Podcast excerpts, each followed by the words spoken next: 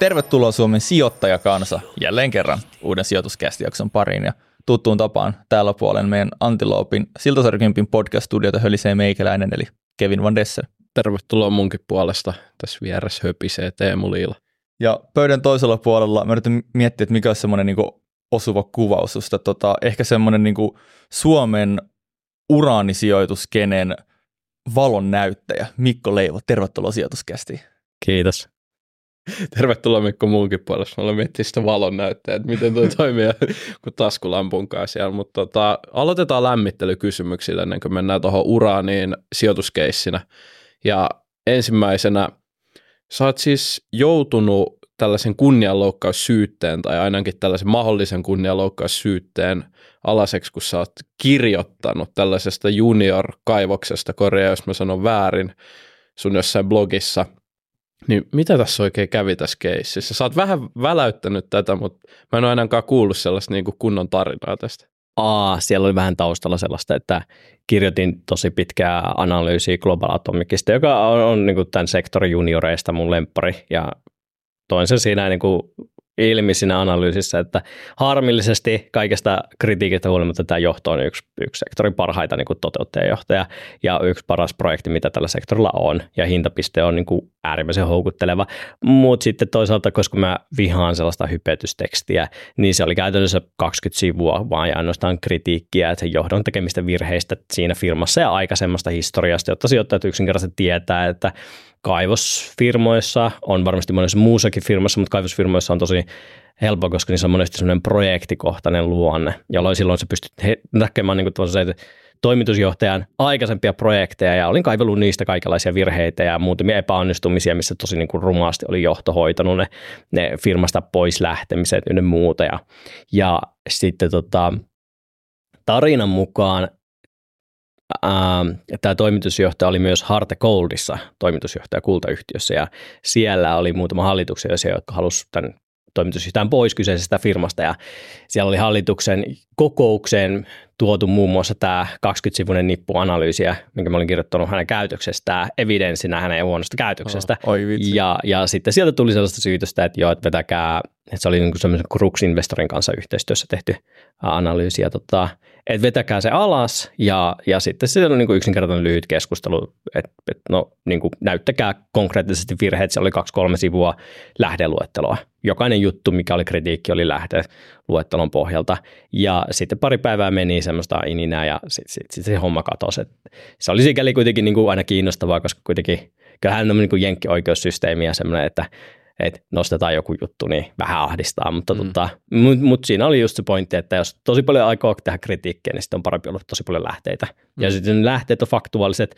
niin mä voin sanoa aina, jos joku lähde on väärin, ja se pystyy ohjaamaan, että tämä lähde, mitä sä oot käyttänyt, on faktuaalisesti tullut väärin, fine, mä pystyn pyytämään anteeksi ja sanomaan, että okei, sen poistan siitä.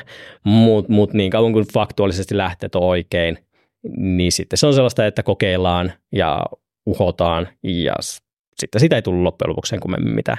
Siitä tietää, että on kirjoittanut niin kuin rautasta analyysiä, kun se analyysin kohteena oleva toimari niin kuin uhkaa haastaa sut oikeuteen ja kunnianloukkauksesta. Siinä on niin kuin mun mielestä meininki kohdalla.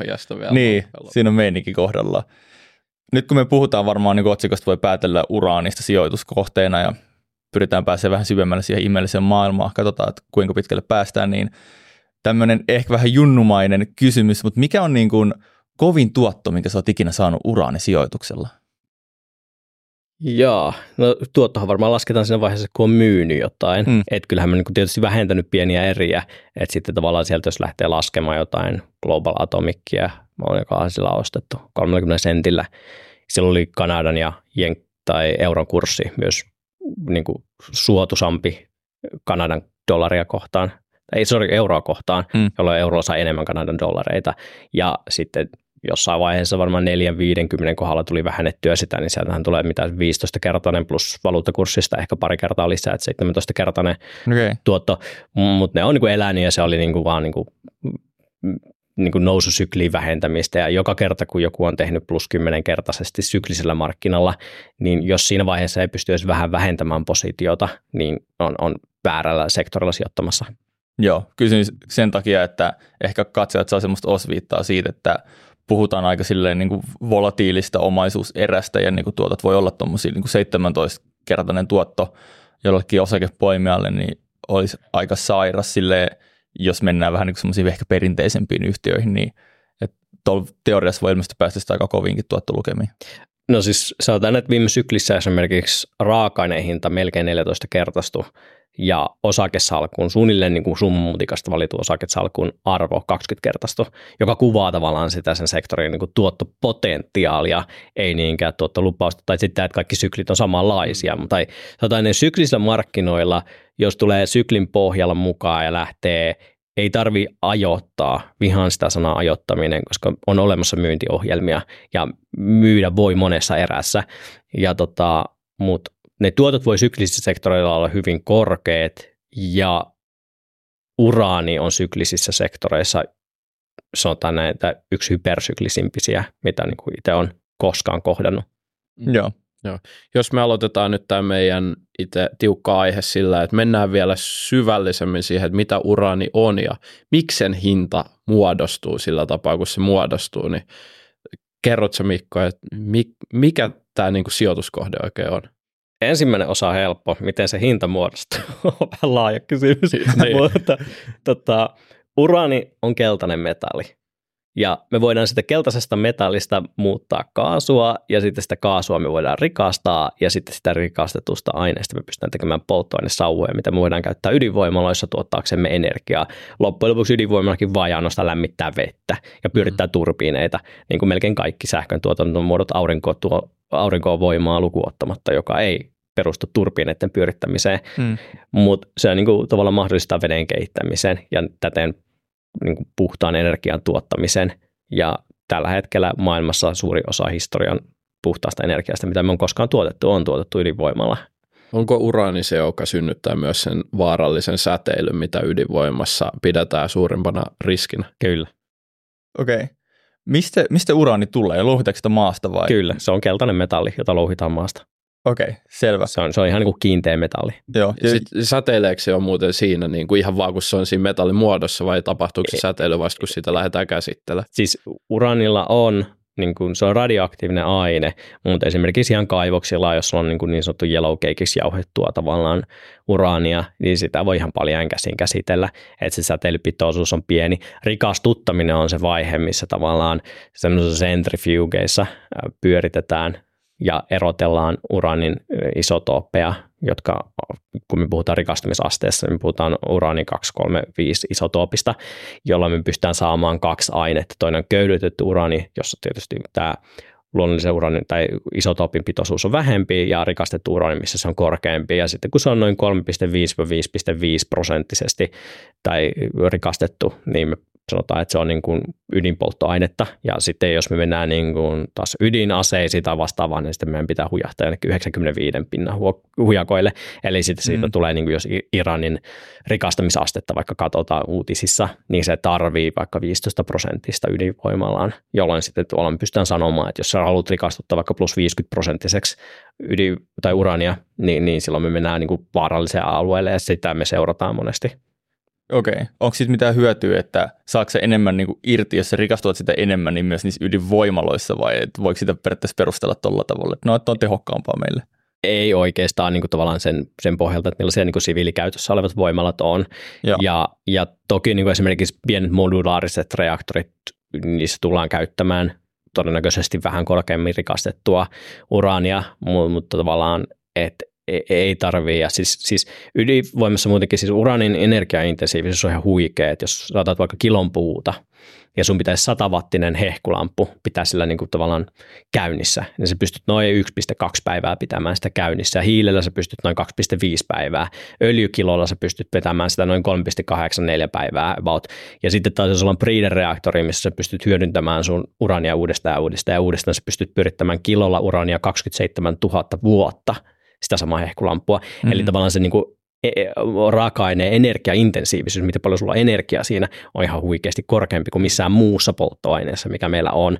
Joka takia myös uranissa on niin kuin tosi pieni se footprintti, että jos sä haluat kaiken energian tuottaa globaalisti pelkästään ydinvoimalla, niin se footprintti kaivoksissa ja niin kuin alkutuotannossa on yllättävän pieni suhteessa mihinkä tahansa muuhun energiantuotantoon, olkoon se tuuli tai aurinko tai vastaava, jotka myös tarvii valtavasti nikkeliä ja alumiinia ja kuparia ja muuta kuulostaa niin kuin taianomaisen hyvältä jopa niin kuin tavalta tuottaa energiaa, niin mikä tässä on sitten se niin kuin huono keissi? Et nyt kuitenkin ydinvoimaa vastaan on myös tapeltu tosi paljon, niin mikä se niin kuin huono puoli uraanissa? No vaikka semmoinen sana kuin Chernobyl voi tuoda jotain sellaista negatiivista konnotaatiota joillekin ku- kuuntelijoille. No.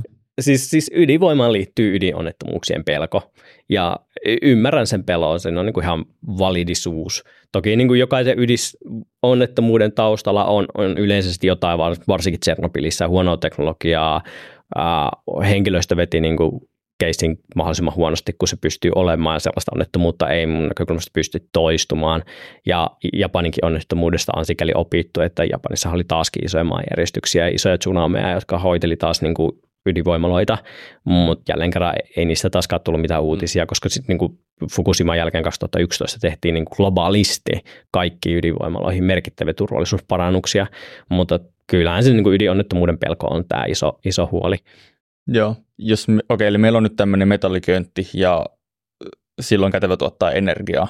Mikä on tämän niin kuin uraani niin sitten se, mikä on se sijoituskeissi siinä taustalla? Sijoituskeissi sen taustalla on se, että mikä tahansa raaka-aine, niin raaka-aineessa on yleensä tai meillä on yksi globaali hinta, koska meillä on homogeeninen tuote. Meillä ei ole niin kännykkä, jossa sulla voi olla jotain brändiväliä, että me ollaan Apple ja me ollaan Nokia ja niin eteenpäin. Meillä on yksi tuote, jolla on yksi hinta ja sitä tuotetaan ympäri maailmaa sadoissa projekteissa, satojen firmojen kautta. Ja se tekee sitä myös semmoista, että ää, sulla yleisesti tulee vaikka vaje, ja sitten vajeessa hinta alkaa nousemaan, koska ne, jotka tarvii kyseistä raaka-ainetta, yleensä raaka-aineen hinta, missä tahansa tuotteen loppuhinnassa on hyvin pieni osuus, jolloin niissä on tietynlainen hintajoustamattomuus kysynnällä. Ja kun hinta lähtee nousemaan, sulla on satoja kaivosprojekteja yleisesti jokaisessa raaka-aineessa ympäri maailmaa, ja niillä on se niin break-even pisteitä, että meillä on vaikka tietyssä sanotaan vaikka kuparissa, että meillä, meillä olisi projekti, jossa break on 5 dollaria per pauna. Mm. Viiden dollarin jälkeen me tehdään fyrkkaa. Jos markkina vetää kupari vaikka kahdeksan dollaria, se tuntuu siltä, että tämä on nyt uusi normi. Me pystytään rahoittamaan meidän kaivos, ja sitten niin kuin viisi, ehkä kuusi vuotta myöhemmin meillä on kaivos mutta sitten satoja muitakin kaivoksia on rakennettu sen pätkän aikana, ja sitten meillä alkaa tulemaan taas niin kuin aika paljon tuotantoa, ja monesti me päästään ylituotantoihin. Just sanotaan, että mitä rajumpi härkämarkkina sulla on, sitä enemmän me ollaan insentivoitu uutta tuotantoa, ja sitä yleensä rajumpi karhumarkkina meillä on. Ja sitten taas hinta voi painautua hyvin, hyvin, hyvin matalalle, ja me saatetaan kuitenkin jatkaa tuotantoa, vaikka me tehtäisiin tappiota mm. ihan vaikka silleen, että pankki sanoo, että kunhan me saadaan korot, niin me ollaan tyytyväisiä, ja sittenhän me tuotetaan, ja sijoittajat syö turskaa Mm. Ja sitten mennään tosi matalalle. Ja sitten siellä matalalla saattaa olla vuosia ja vuosia, ja kaivosprojekteja ei rakenneta, paitsi jotain ihan niin kuin hyvin, hyvin poikkeuksellisen hyviä, että jostain löytyy joku lähde, mistä pystytään tuottamaan dollarilla kuparia. Mm, että et aina rakennetaan jotain. Tai sitten voi olla joku niin kuin maa, vaikka Kiina, joka vaan sanoo, että teknisesti me halutaan vaikka tuottaa 20 prosenttia omasta kuparistamme Kiinasta – ja sitten niin kuin tavallaan sille, että silloin se price point tai break even pointti on niin kuin irrelevantti, että silloin se on niin kuin, niin kuin kansallisturvallisuudellinen kysymys esimerkiksi. Mutta mut muutoin tämä niin kuin ohjaa sellaiseen, että meillä on niin kuin tosi vahvoja aaltoja, joissa raaka hinta menee niin kuin vajeessa vaikka tosi korkealle ja sitten vastineeksi meille tulee tuotantoa, mutta se tuotanto tihkuu hitaasti markkinalle ja sitä tihkuu vuosia ja vuosia ja vuosia. Ja sitten me voidaan mennä massiivisen ylätuotantoon ja homogeenisen hinnoittelun takia äkkiä hinta painautuu, niin alas kaikki tekee tappiota. Ja kun kaikki tekee tappiota ja kaikki hinnoitellaan tappiohintoihin, niin markkinoilla on monesti sellainen niin kuin kahden kolmen vuoden horisontti. Että mm. jos kun plus kolme vuotta, niin se on ikuisuus. Ja silloin saatetaan päätyä semmoiseen hinnoitteluun, jossa markkina hinnoittelee koko raaka-aineen ja kaikki tuotteet systemaattisesti siihen, että tämä hinta on uusi normi. Joo. Ja hyvin monesti silloin me puhutaan laskun niin kuin syklin pohjasta. Okay.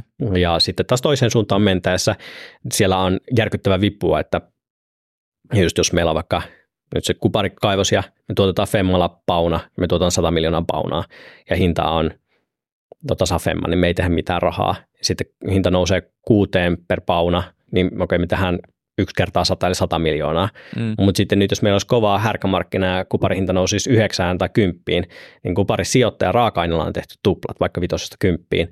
Mutta meidän tuo tavallaan meidän kannattavuus on noussut 5 dollarin per pauna ja me tuotettiin 100 miljoonaa paunaa, niin me tehdäänkin nyt 500 miljoonaa. Ja pari vuotta aikaisemmin meidän firman markkinakäppi on saattanut olla vaikka 300 miljoonaa. Ja, ja nyt me tehdään 500 miljoonaa tulosta ennen veroa. Niin tähän perustuu siihen, että ne kulut on siis se niin kiinteät, kiinteät. että aina kun lähtee pikkasenkin tuotot nousee, niin se niin kuin marginaali moninkertaistuu. Ja se marginaalin moninkertaistuminen on niin kuin kaivossijoittamisessa ja mone- monessa muussakin syklisessä sijoittamisessa se juju, että sulla on hyvin, hyvin kiinteät kustannukset ja hyvin niin kuin tavallaan tunnetut kustannukset. Joo. Ja, ja sitten taas se hinta, millä me myydään, vaihtelee tosi paljon ja se vaihtelee kaikille, jolloin siinä on niin kuin tavallaan melkein niin kuin nousuvesi ja laskuvesi reaktio. Et Okei. kun raaka-ainehinta nousee, kaikkien tuottajien hinnat nousee. Ja Joo. kun, kun raaka-ainehinta laskee, kaikki tu- tuottajat alkaa äkkiä tekemään turskaa. Ja Uranissa 2011 Fukushima oli, sitä oli edeltynyt massiivinen härkämarkkina, ja just sanoin, että mitä rajumpi härkämarkkina, sitä rajumpi yleensä karhumarkkina sitä seuraa. Ja sitä pahensi se, että 2011 Fukushiman jälkeen Japani sulki niiden plus 50 reaktoria. Ja Saksa Mm. sanoi, että me suljetaan seuraavan kymmenen vuoden aikana meidänkin reaktorit, jolloin sulle tuli niin kuin tuotanto romahti, ei kun anteeksi, tuotanto jatko nousua, mutta kysyntä romahti Joo. välittömästi. Ja tämä synnytti sellaisen tilanteen, että meillä oli 2016 vuoteen saakka massiivinen ylituotanto markkinoilla. Ja niin kuin sanoin, toi uraanin energiaintensiivisyys tarkoittaa, sitä, että meillä on monesti vuosia vuosia vuosia inventaariot, joten inventaariot kasvot, niin sanotut mobiilit inventaariot. Ja 2016 vuonna tuotanto alkoi pikkuhiljaa hillitsemään itseänsä ja 2018, milloin itse niin kuin tavallaan ehkä niin kuin yksi isoimpia triggereitä oli se, että Cameco, kanadalainen uranituottaja, sulki ehkä maailman parhaimman uranikaivoksen MacArthur Riverin ja sanoi, että meillä on tähän kymmenen vuoden pitkiä sopimuksia. Meillä on vielä vuosiksi vuosiksi pitkiä toimitussopimuksia tämän tuotannolle, mutta me ei ikinä kannata missään maailmassa niin kuin tavallaan tuottaa vaikka 40 tai 50 urania ja myydä sitä pitkiin 40 sopimuksiin, koska me tähän tappiota. Et meidän kannattaa mennä mieluummin spot-markkinalle, ostaa 20 spotista urania ja antaa vaan sitä meidän asiakkaille. Ja siinä vaiheessa, kun sun suurimmat tuottajatkin alkaa sanomaan, että me suljetaan tuotanto ja me ostetaan vaan inventaarioita ja me annetaan sitä meidän asiakkaille, niin se ei voi olla kestävä tilanne. Mm. Ja siinä vaiheessa mm, sanoisin, että operoivilla kaivoksilla ehkä tuotantokustannukset oli minimissään 50 keskimäärin per pauna ja hinta oli 20. Jolloin sitten tulee se, että ää, pitkien sopimusten takia se olotila pystyi jatkumaan pitkään ja isojen inventaarioiden takia siinä kesti yllättävän pitkään, että me syötiin niitä inventaarioita ja syötiin niitä inventaarioita ja ja ydinvoimalat, kun niillä loppui pitkäaikaissopimuksia, niin hyvin monesti mm. sanoo mieluummin, että ne ostaa mieluummin vain sitä niin kuin spotista halpaa uraania, kun menee vaikka uuden kaivoksen kanssa juttelemaan, ja se sanoo, että me halutaan 70. Ja sanoo, että me ei varmasti makseta teille 70 per pauna, jos me voidaan ostaa spotista 230 per pauna. Ja inventaariot tuntuu olevan ikuiset. Mm. Ja sitten tavallaan nyt viime vuosina me on nähty, että miten ikuiset inventaariot on, kun niitä syödään joka ikinen vuosi ja ollaan Joo. siirrytty vajeeseen. Ja sitten tavallaan nyt, nyt me nähdään se, että markkina on kiristynyt ja voimalat on polttanut myös samalla omia inventaarioita ja voimalat on ollut tosi hitaita tulemaan sopimuspöytiin. kun se inventaario loppuu, niin mä kysyn vielä, että nouseeko se hinta siinä vaiheessa, että jos se inventaario syödään lähes loppuun, niin pakottaako se myös sitten uraanin hinnan nousuun vielä viimeisen kerran ennen kuin se romahtaa vai mitä tuossa tilanteessa käy? Siis periaatteessa jos inventaariot on tyhjät, niin silloin käytännössä hintakäppi, mikä on spot-hinta voi olla, niin on melkein rajaton niin kuin ylöspäin. Joo. Koska tavallaan silloin se on se, että, että, että tällä hetkellä esimerkiksi, kun jos puhutaan 2018, niin oltiin noin 20, joku 23-24 dollaria per pauna. Ja nyt me ollaan 106 dollarissa per pauna. Niin siinä niin kuin näkyy se, että se, se niin kuin 5-6 vuotta trendi on ollut se, että markkina on pikkuhiljaa kiristynyt, ostajat on ostanut niitä halpoja pauneja pois, myyjät on alkanut pikkuhiljaa haistamaan, että hei, jos meillä on miljoona ylimääräistä urania, niin kannattaako meidän luopua sitä nyt tänään 30, kun tuntuu siltä, että nyt trendi on viimeinkin ylöspäin. Ja, ja nyt nämä viimeisien viikkojen aikana tapahtunut suhteellisen rajutkin liikkeet on tapahtunut niin kuin todella, todella minimaalisilla kaupoilla. Et siis ihan niin kuin muutama sata tuhatta paunaa, joka on niin kuin todella vähän markkinasta, on, on myyty ja ne on saattanut liikuttaa 2-3 dollaria hintaa. Ja se, se kuvastaa tavallaan sitä, että kun se on todella, todella kireät markkinat, niin hyvin, hyvin pienet kaupat muuttaa hintaa tosi, tosi, tosi paljon. Tässä tuli ihan sikana juttu. Mulla ainakin tuntuu, että semmoinen apina kahden pellin kaaminen tuolla pään sisällä hakata niitä yhteen tällä hetkellä. Öö, toi spot-markkina, mä haluan tarttua siihen vähän myöhemmin, mutta sitä ennen semmoinen niin yhteen niputus so far. Eli siis urani on tämmöisen, tämmöinen äärimmäisen syklinen raaka-aine, mutta sen ei kaiken järjen mukaan, kun senhän pitäisi olla kovin syklinen, koska tavallaan eikö se energian tuotannon tarpe, tarve on aika pitkälti tiedossa, niin haluatko avata tätä dynamiikkaa, että minkä takia se sitten on kuitenkin syklinen, minkä takia aina vedetään niin paljon yli ja niin paljon ali siinä hinnoittelussa? Siinä on varmaan osittain tekemistä just näiden pitkäaikaissopimusten kanssa ja nyt varsinkin viime syklin jälkeen, että, että, että se, että meillä oli hinta nousi niin radikaalisti, tosiaan niin kuin melkein 14 kertaistu. Moni, moni projekti tuli kannattavaksi. Sitten Kasakstan päätti nousta maailman suurimmaksi uranin tuottajaksi hyvin semmoisella neuvostoliittomaisella jutulla, että volyymi, volyymi, volyymi yli marginaaleen. Ja vaikka markkinassa alkoi nyt näkymään siltä, että, että meillä on ylituotantoa, niin Kasakstan vaan jatkoi niin kuin tyyliin tallapohjassa ja jatkumaan ylituotantoa ja niin kuin tavallaan oman tuotantonsa kasvattamista. Ja, ja siis mä, mä en voi niin paremmin sanoa muuta kuin vaan siis sitä, että kun su, sulla on järkyttävän korkea pääoma-intensiivisyys. Jos sun pitää maksaa niin kuin miljardia, kaksi miljardia jostain kaivoksesta, niin niitä ei voida rahoittaa milloinkaan muulloin kuin härkämarkkinassa, mm. kun osakkeet kurssit on niin korkeat, että sä pystyt rahoittamaan kaivoksen joko kassavirralla tai osakkeiden osakeannilla plus pankkirahoituksella. Ja kun sä tarvit osakeantia, niin sun valuaation pitää olla sellainen, että sä pystyt tekemään se ilman 80-90 prosentin niin laimennusta sijoittajille, okay. koska muuten sijoittajat ei hyväksy sitä, jolloin kaikki kaivosprojektit periaatteessa niin kuin, tosi niin kuin yksinkertaistaen rahoitetaan samaan aikaan mikä tahansa raaka-aine. Ne me rahoitetaan silloin, kun sulla on härkämarkkina kuumimmillaan ja raaka-aineen hinta tosi tosi korkea. Ja sitten se automaattisesti tarkoittaa sitä, että kun sulla on paljon toimijoita, ei ole mitään olikopolia tai monopolia, niin, niin sulla on niin kuin yksinkertaisesti vaan tulee niin kuin liikaa tuotantoa seuraavina mm. vuosina. Ja jälleen kerran homogeeninen tuote, se painaa hinnat alas, ja sitten sen jälkeen seuraa tilanne, että kukaan ei, ei yksinkertaisesti pysty rahoittamaan kaivosta. Mm. Ja Joo. sitten sä vaan vaadit sen, että, että ehtymisen kautta ja kaivosten sulkemisen kautta ja konkurssien kautta tuotantopuoli supistuu lopulta, että tuotanto ja tarjonta pystyy mätsäämään ja tuotteet pystyy taas tekemään rahaa. Silloin kun tulee tämä tilanne, että tarjonta ylittää sen kysynnän, niin kun puhuttiin aluksi, että tätä käytetään ydin voiman tuottamisessa tätä uraania, niin onko mitään muita käyttökohteita, mihin sitä voidaan sitten allokoida tällaisessa liikatarjonnassa, vai onko se vaan se ydinvoimakeissi? Se on vaan ydinvoimakeissi. Meillä on lääketieteellisiin tarkoituksiin hyvin, hyvin pieniä määriä käytetään, mutta se on niin kuin ydinvoima on, mihinkä urania käytetään nykymaailmassa, ei mihinkään muuhun. Ja toisaalta taas ydinvoimalat on sikäli hauskassa tilanteessa, että ne ei voi korvata urania myöskään mm. millään. Mm. Se on se yksi raaka-aine, mikä pitää reaktorit toiminnassa. Ja jos sulla on ydinvoimalla, missä on neljä reaktoria, jokaisen reaktorin hinta on vaikka 6 miljardia, se on 24 miljardia. Silloin vaiheessa, kun lopulta sulla on se tilanne, että no paljon me voidaan maksaa uraanista, joka on hyvin marginaalinen osuus sun kokonaisoperointikustannuksia. Jos koko ydinvoimalla operointikustannukset, ja niistä vaikka sanotaan 4-6 prosenttia olisi uraanista, niin se, se, vaikka se uranihinta tuplaantuisi, se on sulle hyvin minimaalinen vaikutus. Että 5 prosentin inflaatio palkoissa on paljon isompi juttu sulle mm. kuin se, että 100 prosenttia nousee uranihinta. Mutta jos sulla loppuu urani, niin sun reaktorit menee kiinni. Mm. Ja sitten siinä vaiheessa sulla alkaa maassakin näkymään se, että et, et se, se sähköhinnassakin se vaikutus on hyvin pieni sillä, että jos uranihinta tuplaantuu, melkein minimaalinen melkein katoavan pieni. Ja, mm. ja jälleen kerran tässä seuraus, jos Suomessa vaikka suljettaisiin ydinvoima, mitä se on, 40 prosenttia sähkön tuotannosta, ne.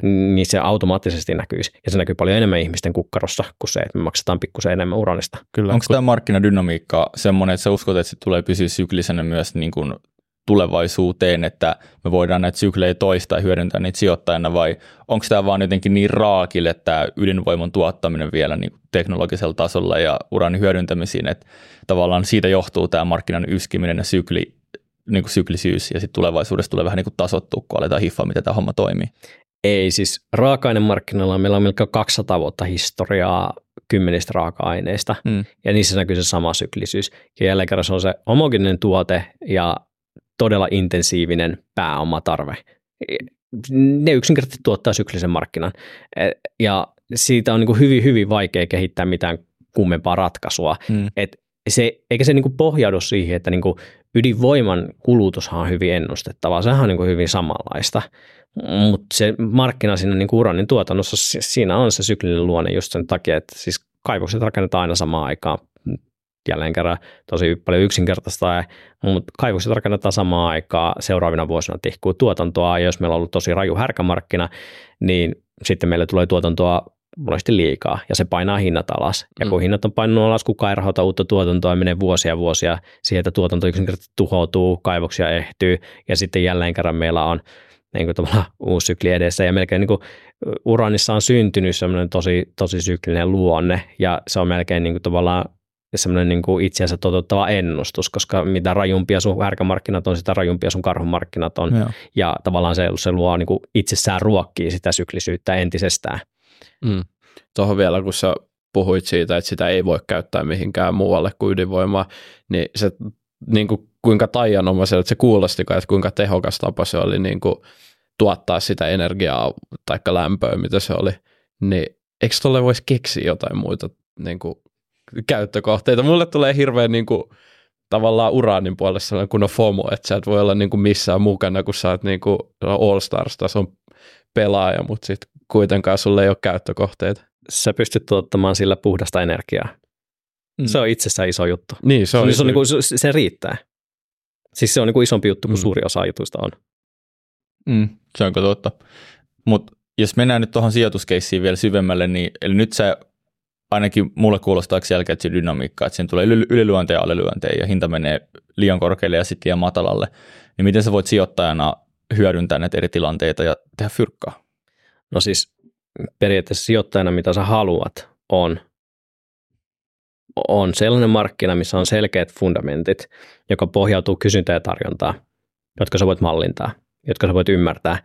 Ja sellainen markkina, missä sä pystyt ymmärtämään, että okei, tämän verran me pystytään tämmöisellä tämmöisellä hintatasolla tuomaan lisää tuotantoa, ja pystyt niin kuin aidosti ymmärtämään ja mallintamaan sitä, että okei, että vaikka jos hinta nousee 60, niin oliko se siinä, oliko se sykli tässä, vai, vai tarvitaanko me 70 tai 80, ja sitten kun sulla on tavallaan se niin kuin kyky tehdä se fundamentti työskentelyn pohjalle, ja niin kuin tavallaan, että nyt jos me vertaan ja jonkun mielestä varmaan provosoin, niin jotenkin kryptoskeneen, missä monesti houkuttelee samanlaisia ihmisiä ehkä niin kuin tuotteen takia, mm. niin se, se niin kuin samanlainen, samanlainen niin kuin fundamenttipohja, joka perustuisi oikein maailman kysyntään ja tarjontaan ja niin kuin se semmoisen, että me kulutetaan jotain tuotetta ja poltetaan sitä reaktoreissa, tuotetaan sille jotain tuotetta.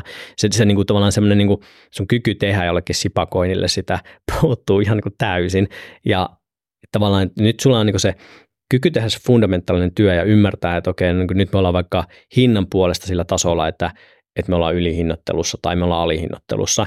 Ja sitten kyky laskee jonkun verran, vaikka tässä markkinassa hyvin niin kuin näkymättömät inventaariot ja muuta, mutta kuitenkin niin kuin jonkunlainen kyky antaa määriä, että okei, nyt jos me ollaan vaikka laskusyklissä, niin voiko tämä kestää vaikka 10 vuotta vai viisi vuotta. Että sulla on joku horisontti siihen niin kuin tavallaan, että miten pitkä niin kuin sijoituskeissi tämä on. Hmm. Ja, ja sitten, sitten sulla on se niin kuin hienoin lahja, mitä markkinat antaa, joka on sitä, että markkinat hinnoittelee raaka-aineet, jälleen kerran 200 vuotta historiaa useista raaka-aineista. Melkein näin, että sulla on isoja hypejä, joissa tuottajien hinnat nousee ihan poskettoman korkeiksi, niin kuin siis ehdottomasti ylihintoihin, melkein aina. Ei, jokainen sykli ei ole samanlainen, mutta hyvin monesti. Ja sitten sulla menee yksinkertaisesti, jos sulla tulee tosi paha karhumarkkina, niin kaikki yhtiöt hinnoitellaan roskakoriin. Ne hinnoitellaan silleen, että nämä on konkurssissa vuoden sisällä tai kahden vuoden sisällä. Ja jos sä pystyt niin vaan positioimaan sellaisille markkinoille, niin sulla on varaa tehdä paljon virheitä. Sulla on varaa oikeasti ottaakin niitä konkursseja. Ja yleisesti ihmiset sanoo, että no sitten niin kuin laimennetaan osakeanneille. Ja se, se on ihan ehdottomasti totta. Että sulla voi olla vaikka, sanotaan keissi, että sä joudut istumaan kuusi vuotta jonkun firman päälle ja se joka vuosi laimentaa kymmenen pinnaa osakeanneilla. Mutta sitten taas toiseen suuntaan sille mitä väliä, koska monesti nämä yhtiöt oikeasti on ihan kirjaimellisesti sellaisia, että sä ostat jotain Bannerman Energy ja se on mitä 25 miljoonaa Austra- Australian dollaria joku vuosi sitten. Ja nyt se on jotain 400, miljardia, 400 miljoonaa Australian dollaria, niin sitten vaikka sulla on laimennusta siinä välissä, niin se on ihan ok, koska se, on niin kuin, mm. se, se menee sellaisen kastiin, että moni tällainen niin kuin, junior-kaivosyhtiö, jolla ei välttämättä ole operoivaa kaivosta, niin niiden osakkeet on melkein niin kuin tavallaan ikuisesti toimivia vivutettuja optioita – ja, ja tavallaan, että sulla on tuottaja, sulla on vaikka niin kuin Kasatonprom, joka tuottaa ja ne pystyy tekemään melkein missä tahansa markkinaympäristössä kassavirtaa ja ne maksaa osinkoa ja se menee niin kuin perinteiseen tuotta, tuottaja niin kuin tavallaan tai perinteiselle sijoittajalle helpommaksi sijoittamiseksi, mutta sitten sulla on se, se syklinen trade ja sulla on kyky oikeasti vaan niin positioida itse pikkuhiljaa johonkin markkinaan, mikä on niin kuin tavallaan sun näkökulmasta oikeasti sen syklin pohjalla, mutta niin kauan kuin se raaka-aine esimerkiksi on jotain, mitä meillä tarvitaan, no sanotaan vaikka se urani, me tarvitaan sitä. me tullaan käyttämään sitä. Ja mulla voi olla niin kuin ideologisella tasolla ihan sama, mitä mieltä mä oon. Että mä vihaan ydinvoimaa, fine. Ja mä vihaan en mä tiedä, Marimekon kuoseja, fine. Mutta sijoittajana mun pitäisi pystyä sanomaan, että, että vaikka mä vihaan jotain, niin sille ei mitään väliä. Mm. Mun pitää vaan katsoa sitä markkinaa ja ottaa maailma sellaisena kuin se on. Mun ideologialla ei ole mitään tekemistä markkinoiden kanssa, sille mitään väliä. Maailmaa ei kiinnosta mun ideologia, hyvä kun itseään ikään kiinnostaa. Niin tota, ja sitten me otetaan se maailma ja katsotaan, että okei, sulla on hinta, joka on kahdessa kympissä, raaka-aineille, joka on välttämättömän tarpeellinen, jolla tuotetaan suuri osa maailman puhtaasta energiasta. Joku Ranska tuottaa 70 prosenttia sähköstä ydinvoimalla. Ja, ja sulla on melkein hintaneutraalit ostajat, jos hinta nousee. Ja nyt sulla on hinta 20, ja tuottajat operoivissa kaivoksissa vaatii 50, että ne pystyy tekemään fyrkkaa. Ja jos me halutaan uusia kaivoksia, tilanteessa, että me ollaan jo vajeessa nyt, niin me tarvitaan vähintään 6-70. Että ne niin kuin pystyy rahoittamaan itseänsä ja tekemään rahaa, että ne pääsee break eveniin. Niin silloin me voidaan vaan sanoa, että tämä tilanne ei voi jatkua ikuisesti. Mm. Ja sitten se kysymys on vaan siitä, miten ikuisesti se ei ikuisesti on. Ja jälleen kerran päästään siihen, että mun kokemus on se, että jos joku tapahtuma tapahtuu plus kolmen vuoden päästä, niin suuri osa ihmisistä sanoo, että mä tuun tähän tradeen myöhemmin, koska mä oon niin mestariajoittaja. Mm. Mutta monesti monesti niin kuin tavallaan, mitä on niin kuin historiallisesti katsonut, siis parhaimman tuoton on vaan saanut sillä, että pikkuhiljaa positioitunut johonkin markkinaan. Mm. Positioituu, lukee lisää siitä markkinasta, yrittää ymmärtää sitä fundaa lisää, positioituu lisää, tai sitten vetää positiot pois, jos tuntuu siltä, että oli väärässä. Mutta mut, niin kuin, tavallaan sehän on niin kuin lahja, että sulla on vuosia aikaa oikeasti ymmärtää sitä markkinaa ja positioitua ja positioitua. Ja sitten se myyminen jälleen kerran syklisissä, se et voi koskaan ajoittaa huippua. Se ei edes kannata yrittää ajoittaa huippua, jos vaan katsot, että okei, meillä on niin kuin vuosien vuosien niin kuin sykli, niin tavallaan jälleen kerran, niin kuin sanoit sitä Global Atomicista, niin se, että jos mä myyn jotain Global Atomicin kaltaista, se ei ole myyntisuositus mun näkökulmasta, se on niin kuin väärä tapa lähestyä, vaan oikea tapa lähestyä on se, että jos sä oot tehnyt 10x jostain, ja sä oot syklisellä markkinalla, niin jos sä et pysty vähentämään siinä vaiheessa, niin tavallaan vaikka sä siinä syklissä tekisit huipputuotot, sä, sä tekisit paremman tuoton kuin mä, sillä että sä et vähennä yhtään ja sä onnistut ajoittamaan huipulle. Sitten sä lähdet jonkin toiseen sykliseen sektoriin, niin ehkä sä et onnistu ajoittamaan nyt kert- tällä kertaa huipulle, vaan se huippu lähteekin siihen, että me mennään ihan helvetinmoisen karhumarkkina. Mm. Niin tavallaan sille, että mä uskon niin kuin tavallaan sille, että jokainen sijoittaja on tietyllä lailla niin kuin, no evoluutiossa meillä on erilaisia selviytymistrategioita. Mä haluan olla se selviytymistrategia, joka ei välttämättä maksimoi joka syklistä voittoja, mutta pysyy joka sykli yli hengissä. Joo. Ja toi positioituminen sana tuli aika monta kertaa, niin haluatko vielä avata, mitä tarkoittaa, että sä vaikka positioidut uraanimarkkinoille? Se tarkoittaa ihan kirjaimellisesti sitä, että teillä on jonkunlainen sijoitussalkku ja monesti jos ei ole eläkeikään päässyt, niin sijoitusalkku myös toivottavasti tulee vapaata kassavirtaa esimerkiksi palkoista säästöön jäänyttä rahaa jatkuvasti, jolloin tavallaan nyt jos sulla on vaikka sanotaan hihasta heitettynä 10 tonnia sijoituksia, niin siis mikä ei sano, että sun pitää päättää, että mä laitan 25 prosenttia uraaniin, vaan se on enemmän sillä, että, että sä ostat sieltä jonkun minimierään ja, ja olkoon uraani tai mikä tahansa keissi, ja sitten kun sulla on se minimierä, niin, niin si, sitten niin sulla on mahdollisuus jatkaa sitä työn tekemistä ja miettimistä. Yleensä syklisissä, just kun syklit kestää vuosia, niin, niin sulla on kykyä vaan kasvattaa sitä ymmärrystä siitä sektorista, ja jos ymmärrys tuntuu siltä, että okei, että, että niin tavallaan tämä on paljon parempi keissi kuin mä oletin, niin kasvattaa sitä positiota pikkuhiljaa mm. kuukausia ja vuosien aikana. Sitä ei tarvitse rakentaa yhdellä hetkellä, ei koskaan, eikä, eikä kannatakaan koskaan. Mm. Ja, ja positiota voi myös kutista, jos tuntuu, että niin se on vaikka volatiliteetti tai epävarmuus siitä keissistä tai oikeasti kyky ymmärtää sitä keissiä on paljon heikompi kuin olettanut. Mutta kyllä niin itsekin monesti on, on monia pieniä positioita eri sektoreissa, ja sitten jos niihin ei ole kykyä tehdä tarpeeksi duunia, niin se positio voi jäädä pieneksi enemmän silleen, että mulla on niin joku hyvä fiba siitä, että mä ymmärrän jotain öljylautta-bisneksestä esimerkiksi. Ja sitten mulla voi olla siellä positioita, mutta ne ei ole niin vaikka 5 prosenttia tai 3 prosenttia kasalkusta. On pieniä positioita. Ja sitten jos mä palaan siihen sektoriin ja teen enemmän duunia ja koe, että ymmärrän oikeasti sitä syklisyyttä paremmin, niin mä pystyn kasvattamaan positioita ja samalla myös niin kuin uudelleen järjestelemään sitä, että mi- millaisia toimijoita ne on, mitä mä niin siltä sektorilta haluaa esimerkiksi omistaa, että onko se niin kuin jotain Valariksen kaltaista, millä on vahvempi tase tai jotain, jotain muuta, jolla on esimerkiksi vähän heikompi tase, mutta ehkä enemmän vipua. Ja se vaikuttaa taas se oma fiilis siitä, että miten pitkistä syklistä ja pitkistä ajoista me puhutaan. Mut, okay.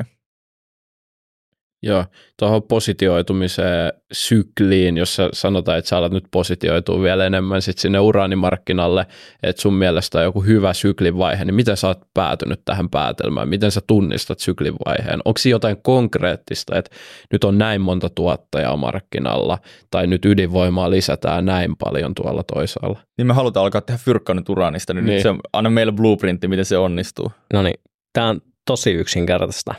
Eli pyritte löytämään tiedot jokaisesta potentiaalisesta kaivoksesta, mikä voidaan tuoda linjoille seuraavan kymmenen vuoden sisällä. Sen jälkeen alatte analysoimaan niiden kannattavuusraportteja, yritätte alkaa rakentamaan hintapisteitä siitä, että jos on hinta nousee vaikka 40, niin mitä silloin pystytään tuomaan linjoille, jos kaikki käy hyvin, entäs 50 ja 60. Sen jälkeen teillä alkaa olemaan kysyn, tai käsitys siitä, mitä tarjonta voi olla maksimaalisesti eri hintapisteissä. Ja sitten kun teillä on käsitys kysynnästä, joka ydinvoimassa esimerkiksi on hyvin stabiili tiettyyn pisteeseen, niin, niin te pystytte alkaa rakentamaan kysyntätarjontamallia, joka on ei niin silleen niin kuin seksikäs loppujen lopuksi kuin haluaisi sanoa, että tämän keissin voi niin kuin paketoida kahdella tavalla. Toinen on se, että tämä on niin kuin hypersyklinen sektori, missä viime syklissä tehtiin 14 kertaa raaka-aineilla ja yli 20 kertaa osakkeilla ja ihan järkyttäviä tuottoja ja elämään muuttavia tuottoja ja sitten, sitten te katsotte Twitteriä ja siellä esitellään jo, jo unelman Lamborghineja ja niin eteenpäin. Tai sitten voi sanoa, että, että sitten te haalitte ihan valtavan määrän raportteja ja alatte rakentamaan supply demand mallia – ja, ja sitten käytätte siihen valtavasti aikaa ja istutte pöydän ääressä ja hallitsette emotioita ja alatte pikkuhiljaa positioitumaan. Ja kun teillä on parempi käsitys siitä, mitkä on realistisia projekteja, niin alatte positioimaan niihin ja hyödynnätte sitä markkinoiden volatiliteettia siihen, että se antaa sinulle koko ajan ostopaikkoja, kun sä oot siellä sun omassa pienessä huoneessa pimeässä lampun valossa, luet niitä raportteja. Ja se on niin kuin tavallaan se tapa, miten oikeasti niin kuin se fyrkka tehdään. Okay, Lambor- Lamborghini kuulosti siis niin paljon paremmalta okay, vaihtoehdolta. Mutta mut pakko sanoa Mikko, että nyt mä en kyllä ole sijoittamassa noiden perusteella enää uraa, niin me, mä perun kaikki tuon Kevinin haipi, mitä se tuossa vähän aikaa sitten sanoi, että Jep. me ollaan tosi kiinnostuneita. Toi pelotteli meidät pois, niin onko sulla jotain niin kuin yksinkertaisempaa nyrkkisääntöä, että miten nyt sellainen aloittelija, joka ei vielä halua tehdä sitä noin pitkälle kuin sä osaat tehdä, niin onko jotain nyrkkisääntöjä tai jotain, että mistä voi edes havainnollistaa pikkasen sitä markkinaa, että missä vaiheessa nyt saatettaisiin olla. Ja sitten kun löytää sen, niin tekee just ton vähän hävyttömämmän analyysi. No jos mä olisin halunnut tehdä, tehdä jotain nuorna fiksusti, niin mä olisin oikeasti yrittänyt ymmärtää jotain syklisyydestä, ottanut pieniä positioita, siis semmoisia niin throwaway-positioita. Jos mä oon 20 ja häviän pari tonnia, vaikka se on 100 pinnaa mun salkusta, niin ei sillä ole mitään väliä. Mm. Jos mä oon 50 ja mä häviän 100 pinnaa mun salkusta, sillä luultavasti on väliä. Et niin kuin tavallaan semmoinen niin puhe siitä, että aina pitää hajauttaa ja se on lähtökohta, niin silleen come on, että jos sä oot 20 opiskelija ja sä opiskelet vaikka hammaslääkäriksi ja sulla on 2000 euron salkku, sun ei tarvitse hajauttaa sitä. Niin kuin tavallaan, että jos sä pystyt saamaan sillä oppirahoja, niin oppirahat on luultavasti arvokkaampia kuin se kahden tonnin hajauttaminen. Ja jos, jos on niin kuin kykyä oikeasti niin kuin istua ja miettiä niin kuin keisseen päällä, niin se yleensä, että ottaa niin kuin parin sadan euronkin position, parantaa ihmisten kykyä seurata sitä markkinaa. Seuraa sen markkina. Niin kuin syklejä tulee, syklejä menee. Ja niin kuin joka sykli aina, aina myydään silleen, että tämä on niin kuin once in a lifetime opportunity, once in a generation opportunity, once in a thousand year opportunity. Ja sitten kun niitä tuntuu tulevan kuitenkin melkein vuosittain, niin se ei selkeästikään niin kuin ihan paikkaansa pidä. Että tavallaan silleen, että et, et, uranikeissi on niin todella, todella tuottosa ollut. Ja tämä on niin kuin varmaan paras keissi, missä mä oon istunut koskaan. Ja mä dikkaan siitä, että siinä on tosi, tosi, tosi vahvat fundapohjat. Mm. Ja, mutta niin kuin, mä en usko, että no ensiksikään sijoittaminen sopii suurimmalle osalle. Ja ja jos minulla ei ole sellaisia markkinoita, missä mä tiedän, että mulla on jonkunlainen, mä koen, että tällä sektorilla mulla on etu ihan puhtaasti sillä, tällä sektorilla on tosi vähän silmiä. Tällä sektorilla on tosi vähän silmiä, jotka on valmiita tekemään sitä duunia. Mutta jos mä katsoisin vaikka Applen tai Google-osaketta, mä en usko, että mulla on mitään kilpailua, ei tuo yhtään mitään markkinoihin nähden, analysoida sitä firmaa ja sanoa, että tämä mun arvio sitä hinnasta on oikeampi kuin markkinoiden kollektiivinen käsitys. Mun syklisillä sektoreilla, jos jossain vaiheessa se koko sykli tai koko sektori on hinnoiteltu sillä lailla, että tämä on, niin kuin, tämä on niin kuin vuoden päästä. Kuka ei tarvitse tätä. Vaikka niin kuin maailma sanoo, että kyllä me muuten tarvitaan niin kuin sähköä, että se on niin kuin aika siisti juttu. Niin tavallaan semmoisilla markkinoilla pystyy löytämään ihan luontaisesti kilpailuetua, mutta se kilpailuetu pitää tulla jostain. Ja se, se, se ei voi niin kuin löytyä vaan siitä, että mä luin TikTokista pari juttua. Jep, tai TikTokista ei varmaan lueta. Kyllä Tämä kuvaa kyllä- sitä, miten ajan hermolla mutta Kyllä, kyllä TikTokistakin voi Niin lukea tosi monta mutta harmittaa nyt, kun ei voinutkaan katsoa. Mutta mut silleen, että et, Joo. et kyllä se niinku tulee sieltä, että niinku, jos sulla on joku sektori tai joku keissi, niin kuin hiilessä vaikka se keissi on ihan puhtaasti se, että et, et hiili on niin halveksittu, että rahastot halus päästä sitä eroon. Ne vaan niinku dumppasi, dumppasi, dumppasi vuosia hiiltä. niin. Ja samalla me tuotetaan niin kuin, mitä 40 prosenttia maailman sähköstä hiilellä ja 30 prosenttia energiasta. Ja meidän tuotanto yksinkertaisesti on vaan niin kuin romahtamassa lähinnä. Kuka ei halua investoida hiileen. Ja se on ihan Mm. fine. Mua ei niin kuin haittaa se yhtään, mutta siis sille, että jos jotkut haluaa romukoppaan laittaa sen hinnoittelu, että siellä on joku arkko ollut ja myytiin mitä kolmella kympillä ja taas maksaa yli 30 osinkoa viime vuonna. Niin kuin ihan pari vuotta sitten niitä myytiin halvemmalla kuin niitä vuoden osinko oli.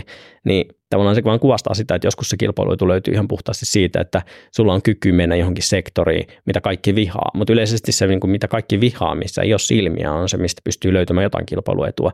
Mutta sitten se kilpailuetu kuitenkin pitää loppujen lopuksi pohjautua siihen, että pystyy tekemään jonkunlaista analyysityötä ja ainakin jonkun verran lukemaan.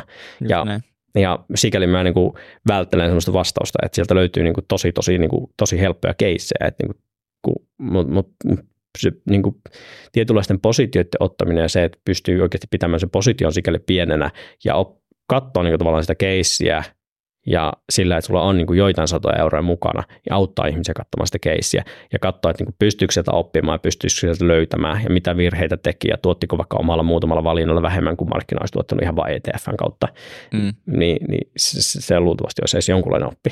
Toi oli tosi hyvä, että sä avasit tuon todella stressaavalta ja vaikealta kuulostavan tavan analysoida sitä, jos oikeasti haluaa tehdä niin kuin kovia tuottoja toi, että hankit niitä tietoja niistä tulevista kaivoksista ja pyrit mallintamaan kysyntää tarjontaa vähän syvällisemmällä tasolla, koska sä oot ollut puhut tästä uraanista sijoituskohteena Rahapodissa ja Traders Clubissa. Ne on ollut tosi hyviä jaksoja, mä oon kuunnellut itse ne molemmat, mutta mulla on tullut itsellä vähän viba, että okei, että sä vaan vähän niin kuin katot, että nyt se käyrä näyttää, että se on tosi matalalla suhteessa niin kuin pari aikaisempaa vuosikymmeneen ja sitten sä dumppaat sinne kaksi tonnia rahaa ja sitten se kaksinkertaistuu, ää, kaksikymmentä kertaistuu ja yhtäkkiä mun salkun koko on merkittävästi isompi ja että se olisi tämmöistä niin helppoa tapaa, helppo tapa tehdä ihan hemmetisti fyrkkaa, jos vaan malttaa istua sen position päällä. Ja musta tuntuu, että oli hyvä, että sä avasit, koska usein etenkin nuoret miettii, että on joku X-sijoitustapa, joka tuo niille niin maagisesti varallisuutta, mutta sehän ei ole ikinä näin, vaan kovat tuotot tarkoittaa myös sitä, että sulla on niin kuin hemmetin kovaa analyysiä taustalla.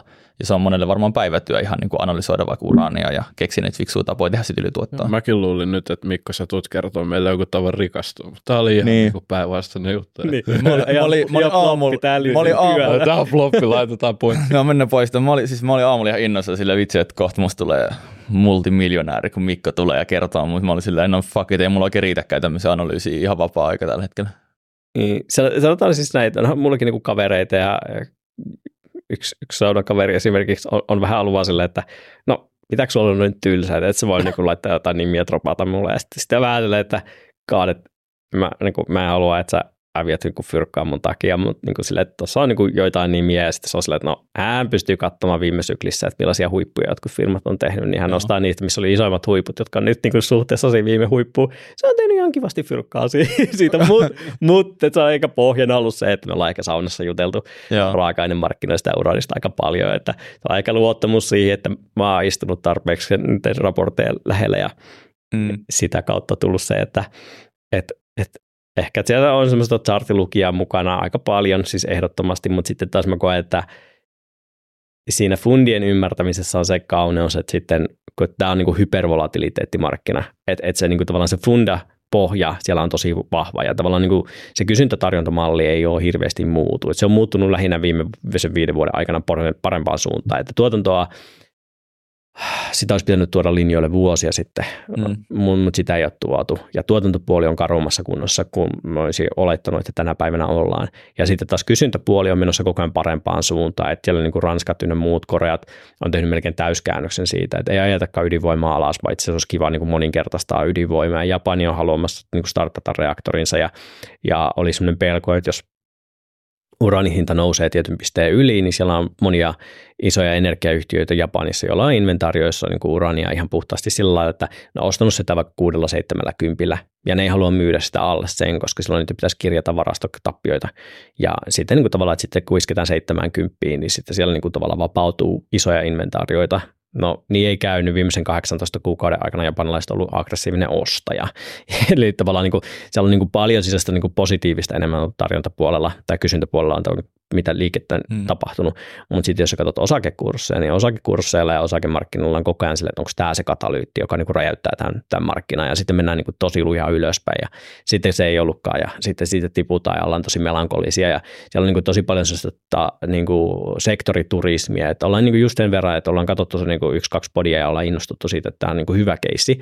Ja, ja, ja, ja, ja laitettu fyrkkaa, mutta mut sitten tavallaan se, se, se ongelma on sitten siinä, että sitten kun se ei niin kuin toteutunutkaan puolen vuoden sisään, niin sitten on vähän sillä, että en mä jaksa tähän duunia ja sitten sillä, että eihän se tahto tapahtunutkaan ja se, se tyhmä asiantuntija sanoi jotain höpölöpöä, että uranimarkkina on vääjäämätön edessä pari vuoden päästä ja onhan tässä kulunut jo kolme, neljä kuukautta, ja kurssitkin on niin kuin tipahtanut, ja niin kuin kurssit tippuu tällä sektorilla, niin, niin tavallaan se fundetyön antaa se niin kuin pohja ja itseluottamuksen ja vakauden sitä tavallaan niin ostaa silloin, kun oikeasti markkinat on menossa alaspäin. Kyllä. Ja juteltiin aikaisemmin siitä, että tosi vähän tulee käytettyä somea, ja ehkä se niin kuin vapauttaa siihen, että sitten kun lukee vaan niitä tylsiä raportteja, niin, niin sitten, niin kuin, mm.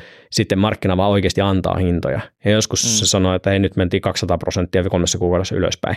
Ja joskus se sanoo, että nyt tultiin niin kuin kuuden kuukauden aikana miinus 60 pinnaa koko sektorilla, ihan koko sektorilla. Ja viime syklinkin aikana, niin oliko se Paladin Energy, viiden vuoden aikana – yhdeksän kertaa tippu 50 prosenttia samalla, kun se, se noin 10 000 kertaistui se kurssi. Joo. Sen sykli aikana ootas sentistä 10 dollaria. Sata tuhat, tuhat kertaistu. Joo. Aika moista. Joo, siinä, niin, on, tota, siinä varmaan kyllä vähän päätä huimaa tuommoisessa niin vuoristoradassa. Oh, mutta tota, se oli ääriesimerkki, se meni niin kuin ihan hyvästä syystä sinne senttiin, että se kysymys on enemmän sille, miksi se päätyi senttiin, kuin se, että miksi se päätyi 10 dollaria. Hmm. Ja sitten yleisesti, jos firma on menossa vaikka ihan konkurssiin, niin se, se voi päätyä sinne senttiin, Joo. mutta tota, että sitä on hyvin vaikea replikoida, enkä lähes suosittelemaan kenellekään sen, niin kuin, että se, se olisi niin kuin sellainen tuottopotentiaali, mikä tässä syklissä on kukaan saavuttamassa eikä siinäkään syklissä varmaan kukaan saavuttanut sitä kyseistä tuottoa, että vaikka että ne, jotka osti sen siellä sentillä, oli jo ihan innokkaana neljällä sentillä myymässä, ja jumakalta, hmm. tässä kärjettiin 300 pinnaa, Kyllä. kukaan kuningas.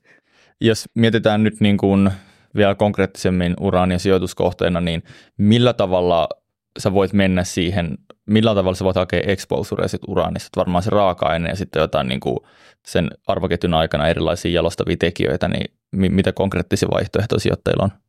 joo, eli raaka-aine, jos ihan puhtaasti puhutaan uraanista, niin on fyysinen raaka-aine, sitten on joukko tuottajia ja sitten on joukko niin sanottuja developereita tai junioreita, joilla on niin kuin jossain pisteessä oleva, esimerkiksi vaikka tunnistettu kaivosprojekti, josta on tekniset raportit tehty, tai sitten parhaimmillaan ihan vaan sille, että meillä on plänttimaata ja sitten sanotaan, että meillä on paljon poria ja kova porausohjelma ja jos me löydetään urania, niin mannaa sataa.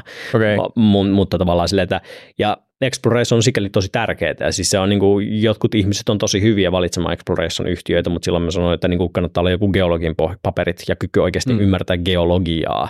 Että se on sitten taas ihan oma pelinsä. Eli, et, se ei toimi silleen, että me ollaan nyt pettyneitä, että me ei saadakaan helppoja tuottoja sijoittamalla. Minä ja Kevin lähdetään tuonne Hakaniemen metsikköön, Kaisaniemen puistoon sanotaan, että täällä on nyt uraa, niin että saadaanko me rahoitusta. Mä veikkaan, että tässä syklissä, jos halunnut tehdä niin tosi paljon rahaa, niin taisin jos 2018 sanoa, että jos, jos keräisi niin pari miljoonaa sijoittajilta ostaisi Kanada Athabasca Basinista tontin maata ja sitten vain yksinkertaisesti tehtäisiin haamuporauksia, eli meillä olisi vaikka 70-luvulta joku poraus, josta oltiin löytetty anomalia, vaikka 3 prosenttista urania maasta, niin me porattaisiin siihen viereen, ihan viereen, yrittäisi replikoida se uutena poraustuloksena ja sen jälkeen yksinkertaisesti tehtäisiin osakeanteja ja syötäisiin 5-6 vuotta sitä osakeanteja.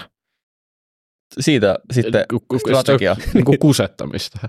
ei, ei kovastihan me porattaisiin siellä. Okei, okay, selvä. Okay.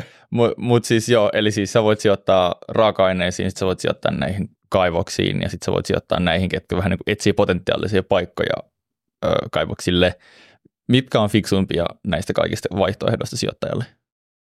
No siis lähtökohtaisesti, sanotaan kaivossijoittaminen on ihan kauhea bisnes. Kaivossijoittajat ei ole historiallisesti tuottanut ymmärtääkseni rahaa niin kuin nettona muuta kuin raudassa, hiilessä, kuparissa ja nikkelissä ja kaikissa muissa metalleissa sijoittajat on keskimäärin tai niin kuin kollektiivisesti tehnyt vain ainoastaan tappiota. Okay. Eli tämän maailman metalleen tuotanto on lähes täysin sijoittajien subsidoimaa ihan puhtaasti. Joo. Ja tota, silloin mun näkökulmasta se voittajastrategia on puhtaasti sykleihin sijoittaminen. Ja, ja esimerkiksi junioreiden käsitteleminen ihan puhtaasti. Jos, jos sun pitää päässä ajatella niitä jotenkin, niin ajattele niitä pitkäaikaisina optioina, vivutettuina optioina. Ja siinä, missä optiot on yleensä kaksi tai kolme vuotta juoksuajalta, tai, tai siis lyhempiä, niin, niin kaivososakkeessa on kuitenkin se, että se on kymmeniä vuosia. Mm. Niin kuin, että se, että se toki laimentaa, mutta, mutta so what, se saa laimentaa. Ja, ja että me keskeytän, mutta mikä tämä junior nyt vielä oli? Se junior on vaikka niin kuin silleen, että meillä on vaikka, niin kuin, no sanotaan vaikka Bannerman Energy, jossa on Namibiassa Etangon-projekti. Ja Etangon-projekti on sellainen, että me tiedetään, että okei, ne pystyy tuottamaan näin ja näin paljon about tuommoisella hinnalla urania, ja niillä on luvitukset ja kaikki hommat kunnossa, mutta mut hinnan vaan pitäisi nousta sopiviin lukuihin, että pystyisi rahoittamaan sen joskus jonain kauniina päivänä, ja sitä ennen ne yksinkertaisesti pitää valot päällä ja niin tyyliin polttaa muutama miltsin per vuosi, okay. ellei ne teknisiä tutkimuksia. Eli ne ei ole aloittanut vielä tätä hommaa käytännössä? Ei, ei. Joo. Tai sanotaan, että ei voi sanoa, että ne ei ole aloittanut, jos ne on tehnyt tekniset tutkimukset ja hankkinut luvat ja vastaavaa, mutta, mutta mm. sille, että ne ei operaatioita. Joo. Ja sitten tavallaan sanoisin, että on tuotteet, joilla on operaatioita, vaikka Cameco tai Prom, jotka on niin kuin varsinkin Kassaton Prom, niin siis ne kyllä niin kuin pystyy vuolemaan nykyhinnoilla aivan järkyttävästi rahaa ja puhdasta kassavirtaa, joka kuuluu varmaan perinteisempää. Uh, mutta tota, sitten sen syklin sisällä, niin kyllähän se tavallaan toisaalta taas pitää korreloida myös sillä lailla, että, että jos sä pystyisit tekemään fyysisellä uraanilla enemmän kuin kaivososakkeella, niin silloin se et ikinä ostaisi kaivososaketta. Mm. Ja silloin meillä toisaalta ei yksikään kaivos pysty rahoittamaan kaivosta ja sitten meillä ei ole tuotantoa, mm. jolloin silloin tavallaan kaivososakkeiden on aina automaattisesti melkein niin kuin pakko tehdä enemmän fyrkkaa syklissä. Mun siinä on aina sellainen riski, että kaivososake ei esimerkiksi selviä sitä karhumarkkinasta ohi, ja joku toinen vaan yksinkertaisesti ostaa pilkkahintaan ne assetit, ja sulle jää vähän niin kuin tuhnu käteen. Ja sitten tavallaan operoivilla yhtiöillä on se ongelma, että no, niillä voi olla hyviä assetteja, mutta jos sulla on vaikka 10-12 vuotta juoksuaika ja sitten sulla kestää 6 vuotta karhumarkkina, niin se voi olla vain 6 vuotta sitä, että se firma vaan tekee tappiota, tappiota, tappiota, kun tulee lopulta härkimarkkina, niin se firma pitää alkaa ostamaan kallilla assetteja. Eli kaivosyhtiössä riskit koholla tuottopotentiaali isompi kuin tässä suoraan tässä uraanissa. Kyllä. Uraani on aina, se on niin kuin periaatteessa kestävää tuottopotentiaali pikkasen sitten maltillisempi, jos kiteyttää. No voisin kiteyttää ehdottomasti noin. Ja siis, siis mä sanoisin kuitenkin sitä skaalaa kuvataan sitä, että jos me ollaan noussut jostain 23 dollarista jonnekin 106 dollariin, niin fyysisellä on pystynyt mm, mitä viiden, kuuden vuoden aikana kuitenkin tuottamaan aika mukavasti niin kuin mm. tavallaan prosentuaalisesti. Et mä sanoisin, että niin kuin normaali markkinoilla sitä et voisi uneksiakaan sellaisista tuotoista, mitä fyysinen uraani on tuottanut viimeisenä vuosina. Ja tietysti kysymys on myös se, että, että nyt ehkä hypäten semmoiseen kysymykseen, mitä sitten kysyin, mutta jos meillä on sellainen tilanne, että meillä on uran noussut niin paljon, niin, niin se oikea kysymys on, että ollaanko me nyt sillä tasolla, että me pystytään insentivoimaan tarpeeksi tuotantoa, jotta markkina pääsisi tasapainoon, että me pystytään tukoamaan vaje, mm. koska tavallaan se on se, se, on se niin kuin iso juttu tänään, ja se vaikuttaa siihen, että miten hyvä keissi uranin sijoittaminen potentiaalisesti on tulevaisuudessa, koska ää, kun sulla on sektori, joka tekee alilyöntejä ja ylilyöntejä, niin sä pystyt löytämään sieltä markkinatasapainohinnan, eli siis semmoisen hinnan, millä me pystytään insentivoimaan tarpeeksi tuotantoa, jotta me pystytään tuottamaan kaikki tarvittu raaka-aine markkinalle. Ja se hinta varmaan niin kuin inflaatiokorjattuna nykyään olisi varmaan just 80-85 dollaria. Eli se olisi vähän niin kuin leikisti se uraanin käy, tai käytännössä uraanin käypä arvo, jos silleen niin veijastaa, että niin kuin yhtiöllä on käypä arvo, niin se olisi niin kuin uraanin käypä arvo. Joo, jos sanotaan näin, että me käytettäisiin niin kuin A niin kuin arvo, niin se olisi se arvo. Mm. Ja sitten sulla on taas markkinamekaniikat ja se, että miten iso vaje sulla on ollut ja miten niin kuin hitaasti uutta tuotantoa pystytään tuo, tuomaan linjoille. Et nythän me ollaan niin kuin sen markkinatasapainon vaatiman hinnan yläpuolella jolloin silloin me voitaisiin sanoa, että me ei olla enää arvon puolella. Eli nyt jos sä mm. ostat 106 ja me sanotaan, että arvo on 185, niin silloin sä käytännössä maksat siitä niin kuin 20 markkinatasapainoa vaatiman hinnan yli. Ja hetkinen, luinko mä nyt oikein sun sanoista, eli nyt sun mielestä me ollaan ehkä pikkasen jo ylitetty se tavallaan uraanin, niin kuin Kevin viittasi tuossa käyparvo, eli me ollaan nyt pikkasen niin kuin markkinahinnalta liian kalliissa tilanteessa tällä hetkellä. Kyllä. Joo, no niin nyt me päästään siihen hienoon saunakeskusteluun, missä olet sun kavereiden kanssa aina, eli tällainen spekulaatio. Kuka nyt sitten hyötyy tästä tilanteesta tällä hetkellä, ja voiko sijoittaja jotenkin saada sitten hyviä tuottoja tässä markkinassa, vaikka nyt se uraanihinta on just siellä yli sadassa eurossa jo? Musta tavallaan nyt markkina on ehkä jopa kiinnostavimmallaan, koska – silloin kun me ollaan vaikka 20 ja mä sanoin, että okei, silloin vaikka inflaatio pois sulkeen, vaikka 70 oli markkinatasapainon vaatima hinta, niin silloin me voin sanoa, että nyt jos mä ostan fyysistä uraania 20, niin mulla on 50 suunnilleen saavutettavaa arvoa. Se on niin kuin puhdasta arvoa ja sille jos mä niin kuin lähestyn ihan puhtaasti arvosijoittajana, niin se antaa mulle semmoisen vähän niin kuin tason, että okei, sillä tasolla myös firmat alkaa olemaan niin kuin täyteen hinnoiteltuja arvon puolesta. Mutta nyt kun me hypätään kuusi vuotta eteenpäin tähän päivään, ja ollaan menty viimeisen parin kuukauden aikana markkinatasapainon vaatimasta hinnasta yli, niin se kysymys on se, että no onko meillä paljon uusia kaivosprojekteja ilmoitettu, että niitä aletaan rakentamaan, vastaus se ei ole. Et meillä on muutama semmoinen niin kuin aikaisemmin suljettu kaivos, mitä tuodaan nyt linjoille takaisin, niin se on melkein käsikirjoituksen mukaista. Me tiedettiin, että ne on tulossa linjoille jossain 6-70 hinnassa, ja niin tapahtui. Ja se ei kata niin kuin nykyistä vajetta. Ja sitten meillä on seuraavat lin, projekteille tuotavat tai seuraavat linjoille tuotavat projektit sellaisia, että niillä nipinapin pystytään kattamaan sitä menetystä, mikä pari vuoden päästä tapahtuu esimerkiksi kun Kanadassa Cigar Lake joututaan suljemaan ää, sen takia, että se yksinkertaisesti ehtyy se kaivos. Hmm. Ja että tänä vuosikymmenenä vielä meillä sulkeutuu useita uranikaivoksia, jolloin me tarvitaan aika monta projektia linjoille sitä varten vaan, että me ei olla kuitenkaan niin kuin tippuvassa trendissä tuotannon puolesta. Ja nyt aletaan pääsemään siihen, että uraanin Uranikaivosten linjoille tuominen on todella, todella vaikeaa. Niitä on tosi vähän niitä projektitiimejä, mitkä pystyy oikeasti rakentamaan onnistuneesti uranikaivoksen. Ja nyt päästään siihen niin kuin tavallaan kauniiseen markkinaan, jossa joku osaa aina sanoa, että mutta kaivokset on ihan hirveitä, että mennään aina yli budjetia ja yli aikatauluja ja ei ne pääse koskaan siinä tuotantoon, mitä ne lupaa. Hmm. Ja se on ihan totta. Mutta mut silloin, kun sulla on markkina massiivisessa vajeessa, niin huonoista uutisista tulee hyviä uutisia markkinoille, koska nyt sä voit sanoa, että, että okei, no me ollaan vajeessa, fine. Milloin projekteja tulee linjoille? No ei ole hirveän monta projektia, jotka on sanonut, että ne alkaa rahoittamaan itseensä tai rakentamaan itseensä. Ja sitten kun ne alkaa rakentamaan, pääseekö ne silloin aikataulussa niin kuin tavallaan tuotantoon ja pääseekö ne siihen tuotantoon, mitä ne tavallaan tavoittelee? Todennäköisesti ei. Todennäköisesti meille tulee vain ja ainoastaan huonoja uutisia. Ja kun sulla on kireät markkinat, sulla on paljon ostajia ja ostajia ei kiinnosta loppujen lopuksi tässä vaiheessa hinta ne on valmiita maksamaan sitä uraanista vaikka 200 dollaria per pauna. Eikö tuottajatkin saisi aika paljon rahaa nyt, kun uraani on kallista, niin, tai siis nämä tota, kaivosyhtiöt, jos ne löytää sitä uraania, niin nythän siitä saa paremman hinnan, koska se hinta on korkealla. Vai käsitinkö mä tässä jonkun niin kuin väärin vielä? Kyllä, siis, siis toki niin kuin siis ehdottomasti sun hinnat on korkeammat tuottajana, mutta, mutta tulee myös se, että nyt jos Sanotaan, meillä on nyt taas joku projekti, me on löydetty se vuosia sitten ja me ollaan luvitettu sitä ja meidän osakkeenomistajat on viimeiset kahdeksan vuotta os- osakeanneilla yksinkertaisesti rahoittanut meitä. Mm. Me on sanottu aikaisemmin, että me voidaan 85 tulla linjoille ja tehdä break ja Nyt markkinat on mennyt tosi nopeasti eteenpäin ja, ja voimalla alkaa tulemaan meidän juttu sille ja sanoo, että okei, me maksaa 85 dollaria, etteikö te siitä hinnasta puhunut viisi vuotta sitten. Mm. Niin me sanotaan, että me ollaan yksi harvoista niin kuin linjoille tuotavista projekteista Mik, miksi me haluttaisiin ottaa 85? Et meidän osakkeenomistajat on ottanut turpaa viimeiset kahdeksan vuotta. Niin break vuotta. ei enää riitä. Niin, ei, ei todellakaan. No. Ja sitten kuitenkin, nyt menee siihen oikeaan maailmaan, että me ei itsekään uskota siihen meidän 85 lukuun. niin sitten sille, että no mutta voitaisiinko me saada 120? Mm. Ja sitten jos toinen sanoo, että no ei, ei ne ole valmiita maksamaan, niin mm. ei meillä maksa mitään olla kolme kuukautta taas vaan vaan istumassa käsien päällä. Niin, odottaa, että se tarve vielä kasvaa siellä ostajien puolella. Niin, koska niin kuin, kun hinta puskeutuu ylöspäin, niin silloin tulee se, että no jos nyt tänä päivänä alettaisiin rakentamaan kaikkia projekteja, mitä voitaisiin tuoda linjoille, milloin me päästään pois vajeesta?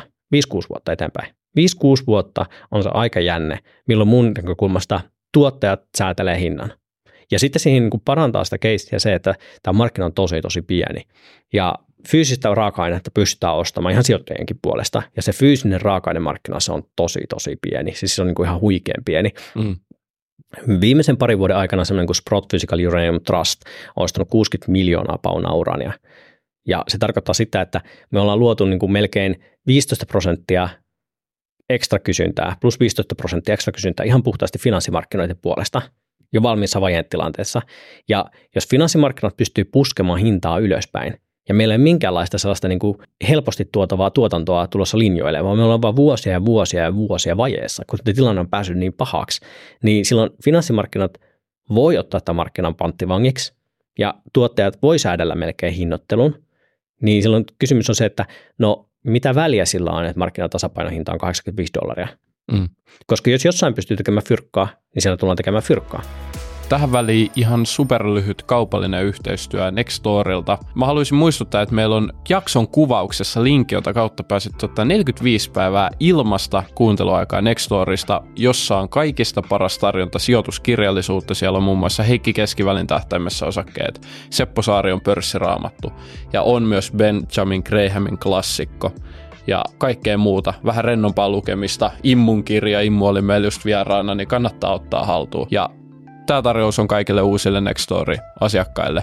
Meidän kuuntelijoista iso osa on jo ottanut tämän haltuun, käy säkin ottaa. Eli tosiaan kuvauksessa on linkki ja kaikki uudet kuuntelijat saa 45 päivää ilmasta kuunteluaikaa, mutta nyt mennään takaisin uraanikeskusteluun.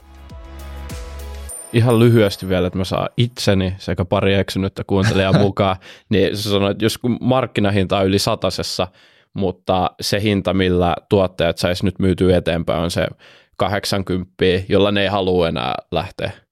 Niin tota, miten se hinta on noussut sinne yli se, jos ei ole kuitenkaan sit kysyntää, että millä sitä uraania ostettaisiin? Ei siis ky- kyllä kysyntää on, ehdottomasti, mutta siis kun myyjä on tosi vähän, niin sitten tavallaan niin kuin hinta on noussut viime kuukausien aikana ihan puhtaasti sillä, että mm, et, okay. et, et mun mielestä polttoaineen ostajat on ollut hyperpassiivisia. Ne on ollut niin kuin tavallaan siinä maailmassa, että ei, että, että tämä niin kuin 2-30 hinnoittelu, tämä on, niin kuin, tämä on uusi normi. Hmm. Ja sitten tavallaan siellä on ollut paljon uraanianalyytikkoja, jotka on sanonut, että niin miten tämä voi olla, niin kuin perustelkaa tämän tuotannon puolesta, mutta sille, että niin kuin, ei, ei, että siis tämä on uusi normi ja me ei aleta ikinä maksamaan yli 60, että se ei tarvitse hmm. koskaan maksaa yli 60, niin kuin mitä järkeä. Ja nyt pikkuhiljaa se narratiivi on muuttunut siihen, että hei, me ollaan vajeessa ja nämä inventaariot, mitkä oli ikuisia, ne, ne on mennyt. Mm, Sulla ei ole niin mobiileja inventaariota. Jos sä laitat ostotarjoukset, sä haluat spot-markkinasta sitä puoli miljoonaa paunaa urania, joka ei ole hirveästi. Me puhutaan niin kuin suunnilleen 190 miljoonaa paunaa niin kuin tämän vuoden kysyntä. Niin tota, puoli miljoonaa, no se on jotain siitä, mutta niin kuin desilejä. Niin sä et saa sitä täytettyä. Kukaan ei myy sulle sitä. Ja ymmärtääkseni viimeinen pieni kauppa, joka nosti pari dollaria uranihintaa, oli kun me puhutaan spot-markkinasta, missä tahansa muussa markkinassa tarkoittaa välitön kauppa, niin se oli niin kuin 2024 joulukuulle toimitus. Hyvin pieni kauppa. Okay. Eli tavallaan se on niin kuin, että se, se inventaariot on kuihtuneet. Ja, ja kun inventaariot on kuihtuneet, niin hinta voi nousta tosi nopeasti, koska jos sulla on nyt ne voimalat ja sä tarvitset sitä vo, mm. niin kuin polttoainetta, niin sä oot valmis maksamaan hyvin, hyvin paljon siitä polttoaineesta. Ja, ja jos sulle tulee yksinkertaisesti tilanne, että kaupat on tyhjiä, vähän niin kuin tavallaan sä tarvit vessapaperia, ja kaupat on vain tyhjiä, hyllyt on tyhjiä, siellä ei ole vessapaperia. Ja vessapaperitehtaita ei ole tulossa, ja 15 prosenttia suomalaisista saa vessapaperikysyntänsä kaupasta. Niin paljon sä maksat sitä vessapaperista? Hmm. Mä maksan siitä aika paljon. Niin kuin tyyli, että no onko kymppi liikaa sille niin kuin paketista? Sille no en mä tiedä, mä maksan paljon enemmän. Mm. Mä maksan paljon enemmän siitä, jos on niin kuin se kyse, että meillä ei ole vessapaperia. Ja sitten seuraava tehdas on tulossa linjoille viiden vuoden päästä. Mutta ne yhdet tuottajat ei saa siltikään myytyä sitä yli 80. Eikö ei, se ei, tarkoita, siis, että siis, ne sais myytyä? Ei, ei, siis se on niin kuin tavallaan kyse vaan siis siitä, että, niin kuin, että nyt jos, jos Uh, varsinkin osakkeiden hinnat ei ole tullut hirveän hyvin niin mukana, raaka-aineen mm. mukana. Et musta tuntuu, että niin kuin, uh, raaka-ainemarkkinan tai raaka-aineen hintaa puskee ihan puhtaasti fundamenttikysyntä, mutta sitten taas osakemarkkinoilla on vähän sellainen risk-off-malli, mm. niin silloin se tulee kysymys, niin taas käytetään sitä bannermania, että jos sulla on 400 miljoonaa market cap ja sun pitäisi rahoittaa 800 miljoonan kaivos, ja sä pystyt saamaan vaikka 70 prosenttia pankkilainaa, kaikki muut pitää olla osakeantia. Sä et pysty rahoittamaan sitä tänä päivänä sä et pysty rahoittamaan sitä. Ja jos sä kävelet sun osakkeenomistajien luokse, että no nyt meillä on 10 vuoden sopimus, me saatiin 85 dollaria. Sitten sanoit, että no okei, no pankki pystyy antaa sitten ehkä se 70 pinnaa, ja markkina ehkä vähän innostuu, ja ehkä osakehinta nousee vähän, mutta ei tarpeeksi. Niin kuin tavallaan, että sulla ei olisi kykyä välttämättä rahoittaa sitä sun kaivosta tänä päivänä vieläkään, koska ne osakekurssit on liian matalat. Mm. Siis sä tarvit korkeamman osakekurssin, tai sitten sä tarvit sellaisen sopimuksen, että joku voimalla sanoo sulle, että okei, me maksetaan sulle 125 dollaria per pauna, näin monesta paunasta seuraavan kymmenen vuoden ajan, kun sä pääset tuotantoon. Ja sitten sä pystyt kävelemään pankkiin, ja pankki sanoo sulle, että okei, tämän sopimuksen ansiosta me pystytään antaa sulle vaikka 85 prosenttia lainotusta. Ja markkinatkin innostuu siitä sopimuksesta niin paljon, että sun niin kuin, tavallaan kurssi nousee 5-60 prosenttia pinnaa, ja sä Joo. pystyt rahoittamaan se 15 prosenttia ihan puhtaasti osakeannilla. No, tai, tai sitten viimeisenä tilanteena, jota tehtiin tehtiin myös viime syklissä on se, että voimaloiden pitää yksinkertaisesti tulee sanoa, että me maksetaan sulle 200 miljoonaa etumaksua ja me maksetaan sulle tämmöinen summa viiden vuoden päästä toimitettavasta uranista ja me maksetaan se kymmenen vuotta eteenpäin siitä. Ja eli, eli, eli voimaloiden pitää rahoittaa ne kaivokset. Eli se tilanne on tällä hetkellä niin kuin yhteenvetona semmoinen, että tuottajat on todennut, että hei, no teillä ostajilla ei nyt ole tarpeeksi uraania, teillä on hirveä kysyntä, mutta jos te ette halua ostaa sillä hinnalla, millä me halutaan, että ostatte, niin me vaan istutaan näiden kaivosten päällä, kunnes te tuutte tarpeeksi epätoivoisena meille sen korkeamman hinnan kanssa. Ja kun tämä tapahtuu, niin no niin, ne saa sen korkean hinnan, ne saa paljon parempaa tuottoa, silloin pankki tykkää, pankki antaa parempaa lainaa, osakekurssi nousee, Annin kautta saa enemmän fyrkkaa, ja sitten tavallaan sitten lähtee se bull market run. Just. Joo. Ja, ja osittain niin kuin, niitä pitää niin kuin, niiden sopimusta just olla niitä trikkereitä mun näkökulmasta monelle yhtiölle. Okay. Tai sitten yksinkertaisesti meillä vaan tulee sektorille niin kova hype, että sinne alkaa tulemaan niin paljon riiteen rahaa. Ja jälleen kerran me puhutaan tosi pienestä sektorista, siis ihan niin kuin siis me puhutaan hyperpienestä sektorista.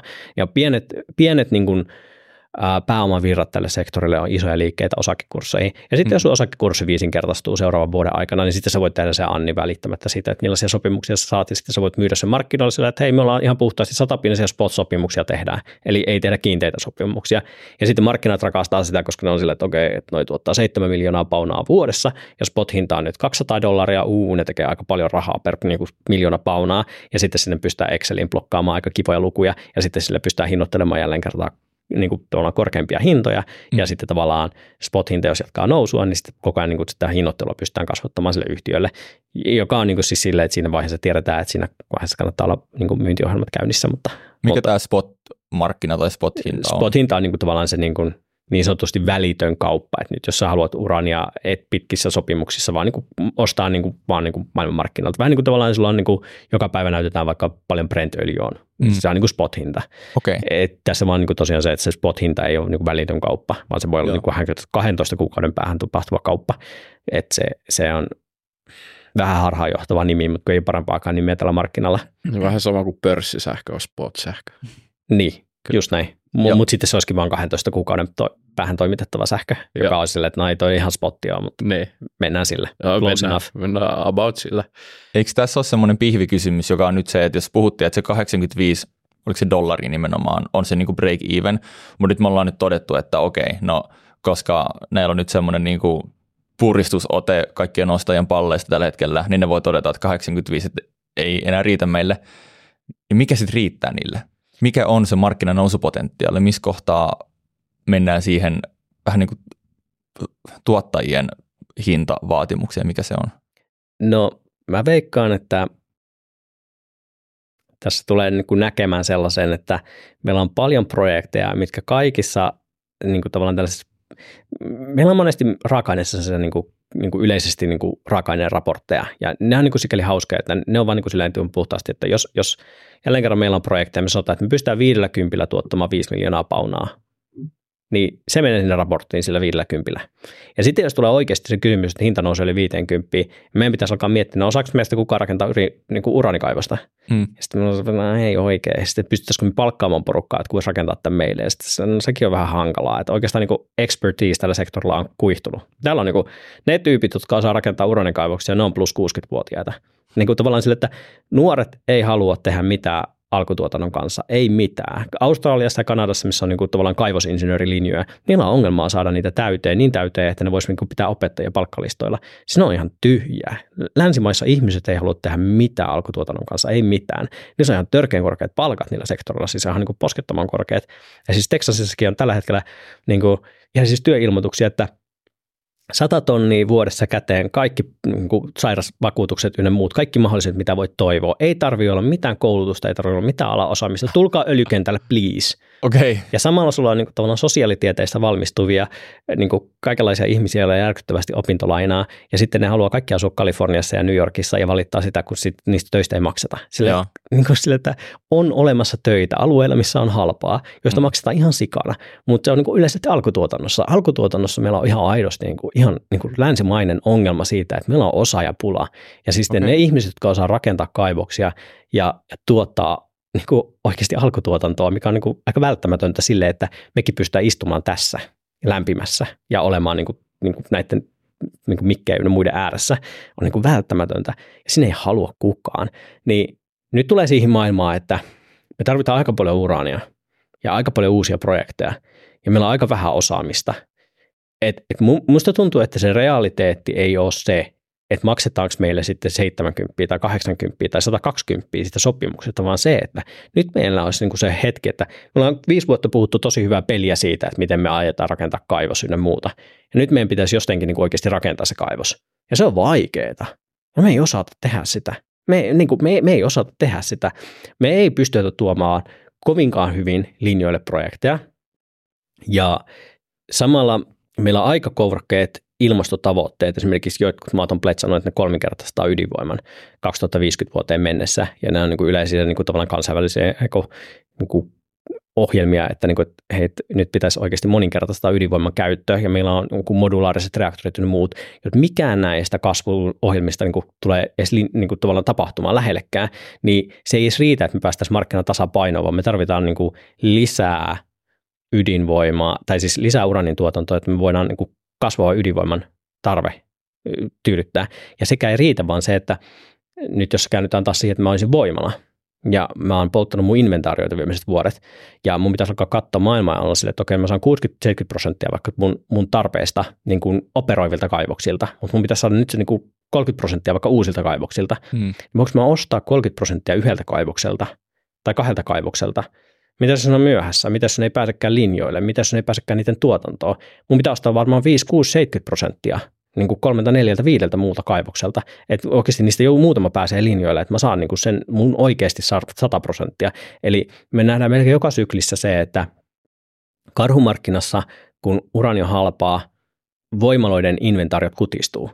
Ja härkämarkkinassa, kun urani on kallista, niin voimalat alkaa ostamaan itselleen inventaarioita, koska tulee se hätä, että, että jospa meillä ei olekaan tarpeeksi uraanin tuotantoa seuraavina vuosina. Hmm. Ja se tarkoittaa sitä, että äkkiä kysyntä ei olekaan vain kulutus, vaan kysyntä on kulutus plus inventaarion kasvatus. Ja meidän on pakko yliostaa sitä varten, että me päästään siihen tilanteeseen, että meillä ei käy sitä tilannetta, että se uusi tuotanto, mihin me luotetaan, ei tule linjoille. Joten meidän on pakko hajauttaa meidän ostot ja meidän on pakko ostaa yli, jolloin silloin tulee se, että, että se Excel-malli, joka sanoo 85 dollaria, se on se markkinatasapaino, että niin kuin me päästään, että, että jokainen tuotettu pauna kulutetaan voimalassa. Fine, se on yksi malli. Mutta sitten meidän pitää oikeasti alkaa huomioimaan sitä, että oikea maailma ei toimi niin. Ja sitten me tarvitaan inventaarioita ostoja ja meillä on potentiaalisesti kasvaa ydinvoima ja meille ei tule linjoille projektit ynnä muut. Joten, ja, ja sitten kun se viiveaika on niin pitkä, että 5-6 vuotta siis sillä oletuksella, että meillä ei tule uutta ydinvoimalle niin kuin kysyntää. Joten pitkän vastauksen pohjalta, miten tavallaan, tai mihin se hinta päätyy, niin uraanin spot-markkinahinta, niin miten korkealle se voi mennä? No, inflaatio korjattuna viime syklissä se meni 200 dollaria. Hmm. Viime syklissä me ei ollut vajeessa. Meillä Okei. oli tulossa uutta tuotantoa, meillä oli tulossa vähemmän ydinvoimaa linjoille ja me ei oltu koskaan vajeessa. Eli Ja- nyt on paljon niin kuin Nyt meillä on fundamentaalisesti massiivisesti korkeammat syyt, että me mennään niin kuin massiivisesti korkeampaan ylilyöntiin. Okay. Ja sitten toinen niin kuin oppi on se, että jälleen kerran paljon raaka-ainemarkkinoita ja paljon syklejä on maailmalla takana. Ja se jännä juttu on se, että jos sulla on ollut tosi raju karhumarkkina taustalla, niin yleisesti sen syklin suurin niin kuin tavallaan sijoittajien näkökulmasta suurimmat tuotot, ne, niitä ei ole tehty siinä pisteessä, kun ollaan noustu sieltä syklin pohjalta siihen, mitä markkinatasapaino vaatisi, vaan se markkinatasapaino vaatiman pisteen jälkeen, kun ollaan noustu sinne niin mm. tavallaan oikeasti härkämarkkinaan, siellä on tehty ylivoimaisesti isoimmat tuotot. Ja se on hankala sikäli, koska mun kaltainen taas ihminen, joka tykkää plukata numeroita Exceliin, sanoo, että no toi on se hinta, se 85 dollaria, ja sitten ehkä inventaarioostot huomioiden, se on vaikka 100 dollaria. Mutta sitten jos mun pitäisi alkaa myymään satasella, niin mä luopuisin luultavasti isoimmasta osasta mun tuotoista. Mm. Ja sitten mennään siihen, että että se, niin kuin, jos heittomerkeissä en, en halua kutsua rahoitusta tieteeksi, mutta jos niin kuin, käyttää sanaa tiede, niin tota, ää, me ollaan niin kuin tieteen puolella silloin, kun me mennään ostamaan tätä syklin pohjaa ja analysoimaan niitä, että mikä markkinatasapaino, mutta sitten me mennään vähän niin kuin taiteen puolelle siinä, kun meidän pitäisi sanoa, että okei, no nyt me on saavutettu tasapaino, niin miten korkealle me voidaan mennä. Ja vastaus on aika mm. korkealle. Mm. Niin kuin siis ihan vastaus puhtaasti, että aika korkealle, mutta miten korkealle, niin sitten mä en voi enää iskeä niitä lukuja mun Excelistä ja sanoa, että tässä on nämä mun luvut. Nämä näyttää, että 250 voidaan mennä. Mutta ne fundat siitä, että miksi me voidaan mennä niin korkealle, on ehdottomasti olemassa. Ja syyt siihen, että miksi niin kuin, mä sanoisin, että massiivinen ylilyönti on massiivisen todennäköinen. Ja, ja sitten toinen on se, että sitten taas jos mennään niin kuin osakkeisiin, niin 21 vuonna meillä oli semmoinen niin kuin hetkellinen hype tällä markkinalla, niin tosi moni osake laahaa vielä sillä tasolla, missä oltiin 21 vuonna. Eli osakkeet ei ole vielä tullut mukana. Mun mielestä osakkeet on kaukana, kaukana niistä tasoista, mitä mä olettaisin vielä niin kuin näkeväni. Niin siis nimenomaan e- nämä niin kuin uraanit kaivososakkeet, tarkoitatko niin kuin näitä just nimenomaan? Okay. Ja, ja, tässä päästään ehkä tällaiseen, niin kuin, tämä alkaa kuulostamaan enemmän niin kuin hypespiikiltä. M- mutta tavallaan Joo, sille, mä, että, mä olen pikkuhiljaa innostunut mm, tässä, mutta silleen, nyt pitää alkaa sijoittaa uraaniosakkeisiin. Mutta tavallaan jälleen kerran siellä on niin kuin, uh, se tausta tulee niistä niin kuin pitkistä fundista siitä, että niin kuin mitä tapahtui ennen ja, ja miksi me ollaan siinä tilanteessa, missä me ollaan nyt. Hmm. Ja sitten toisaalta taas siitä niin kuin markkinan äh, jännästä luonteesta, missä meillä on oikeasti inventaarioita, mitkä mahdollisti sen, että se, niin kuin, tavallaan, se, on vähän niin kuin, se on vähän niin kuin ritsa, mitä vaan venytetään ja venytetään ja venytetään. Ja se pystyy venymään aika pitkälle, kun se jossain vaiheessa vaan napsahtaa poikki. Ja sitten kun se napsahtaa poikki, niin tavallaan me aletaan olemaan siinä tilanteessa ja, ja silloin se niin kuin hinta voi mennä oikeasti niin kuin poskettamaan korkealle. Ja, ja sitten muun näkökulmasta on tosi valitettavaa, että isoja rahaa tehdään monesti siellä niin kuin syklin enemmän viimeisellä kvartaalilla kuin ensimmäisellä kolmella kvartaalilla. Niin, jonka jälkeen tehdään myös suuret tappiot. Kyllä. Joo. Tähän hinnoitteluun liittyen, että tietenkään niin kuin vaikea sitten spekuloida, että kuinka kova se ylilyönti on, että kuinka sitten vähän niin kuin, kuinka kovasti ylihintaiseksi joku asia menee, mutta jos miettii, kun sä oot puhunut positioitumisesta, sitten sä oot puhunut myös niistä pitkistä myyntiohjelmista, niin missä kohtaa sitten se myyntiohjelma alkaa, jos mietitään sitä, että sitten se kurssi lähtee nousemaan? Se alkaa siinä kohtaa, No sanotaan vaikka niin kuin se Global Atomic. Ja mm. Jos mä oon tehnyt jostain 10x, niin mun, mun myyntiohjelma on vaan vähintään pakko alkaa siinä. Vaikka mä oon sitä mieltä, että jos mä miettisin, että kolme Kanadan dollaria Global Atomicista, mun mielestä se on halpa siinä vaiheessa. Mm. Mä voin sanoa, että se on halpa, mutta mä voin silti aloittaa mun myyntiohjelman, koska niin kuin tavallaan, mm, jos mulla ei 10x riitä siihen, että mä edes aloitan vaatimatonta myyntiohjelmaa, niin mä oon niin kuin haitallisen ahne itselleni. Mm, niin kuin, en, en niin kuin fiksulla tavalla ahne, vaan niin kuin tyhmällä tavalla ahne. Mutta se ei silti tarkoita sitä, että mä niin kuin myydessäni en ymmärtäisi tai en tiedostaisi, että luultavasti mä myyn vielä alihintaan. Mä saan todennäköisesti massiivisesti enemmän siitä. Niin kuin nyt se sun kysymykseen, niin mä, mä en pysty antamaan sulle semmoista niin kuin hyvää vastausta. Niin. Koska siis siinä vaikuttaa niin paljon, että niin jos sä lähdit tosi varhaisessa vaiheessa mukaan, niin sulla on parempi olla myyntiohjelmat päällä. M-. Mutta sitten taas silleen, että sanoinko mä myös, että mä niin kuin pystyn näkemään tällä markkinoilla vieläkin tänä päivänä ostettavaa, niin kyllä ehdottomasti mä pystyn näkemään tällä markkinoilla vieläkin ostettavaa. Ja mä pystyn pitämään ne kaksi mielipidettä samassa aikaa. Ja mä pystyn jopa samasta yhtiöstä pitämään sen kaksi mielipidettä samaan aikaan niin kuin päässäni. Että mä pystyn myymään sitä ja sanomaan, että se on ostokohde. Kyllä. Tähän ehkä vielä loppuun, ennen kuin mennään klassikokyssäriin, niin mikä on sellainen yksi niin kuin seurattava asia tuosta uraanimarkkinalta, mitä meidän kuuntelija voisi ottaa haltuun? Oikea vastaus on se, että mitä projekteja aletaan tuomaan linjoille, mutta ei ole sellaista paikkaa, että sä voit vaan lähteä selvittämään sitä, että tämä on se yksi uutistoimisto. Sellaista paikkaa ei ole olemassakaan. Okay siis ei, ei ole mitään koontia. Ja tota, ei mulla ole hyvä vastaus. Toi on kyllä, siis, se on ihan ok sanoa, että sitä joo, ei ole, sekin on legit vastaus. Mulla ei ole semmoista yhtä mittaria. Tämä on se mittari. Tätä kun sä katsot, niin hyvä tulee. Mm, kyllä. Joo. Ja niin se yleensä menee harvasta silver bullettiin, mihinkään löytyy. Jos miettii sitä, että joka olisi kiinnostunut, vaikka se jo by the way, näin muuta mitään sijoitusneuvoja ei ole jaettu tämän jakson aikana ollenkaan. Älkää innostuko sen tämän jakson takia pelkästään uraanista ja sijoittako siihen. Mutta jos vaikka nyt Teemu tai minä haluttaisiin lähteä sijoittamaan näihin kaivososakkeisiin ja meillä ei ole sitä osaamista todeta, että tämä kaivososake on paremmin hinnoiteltu kuin tämä toinen kaivososake, niin onko esimerkiksi jotakin kaivososakkeiden rahastoja uraanikaivo? Okei. Okay. ETF. Onko se sun mielestä fiksu vaihtoehto ihmiselle, kuka ei ole niin syvällä vai kannattaako silloin lähteä ollenkaan mukaan, jos ei ole niin syvällä? Jos mä haluaisin oikeasti ymmärtää syklisiä markkinoita ja mä haluaisin vaan ottaa niin kuin positiota, mm. siis semmoista positiota, että se on ihan aidosti throwaway money ja mä oikeasti käyttäisin sitä positiota siihen, että mä oikeasti yrittäisin miettiä, mitä siinä sektorilla tapahtuu. Se on jos mä olisin 20 ja mulla olisi mahdollisuus oikeasti osallistua parin sykliin ihan vaan niin kuin throwaway rahalla, jota mulla on varaa hävitä, ja mulla on vaan ra- mutta mulla on oikeasti kyky katsoa sitä markkinaa, eikä vaan sitä kurssia.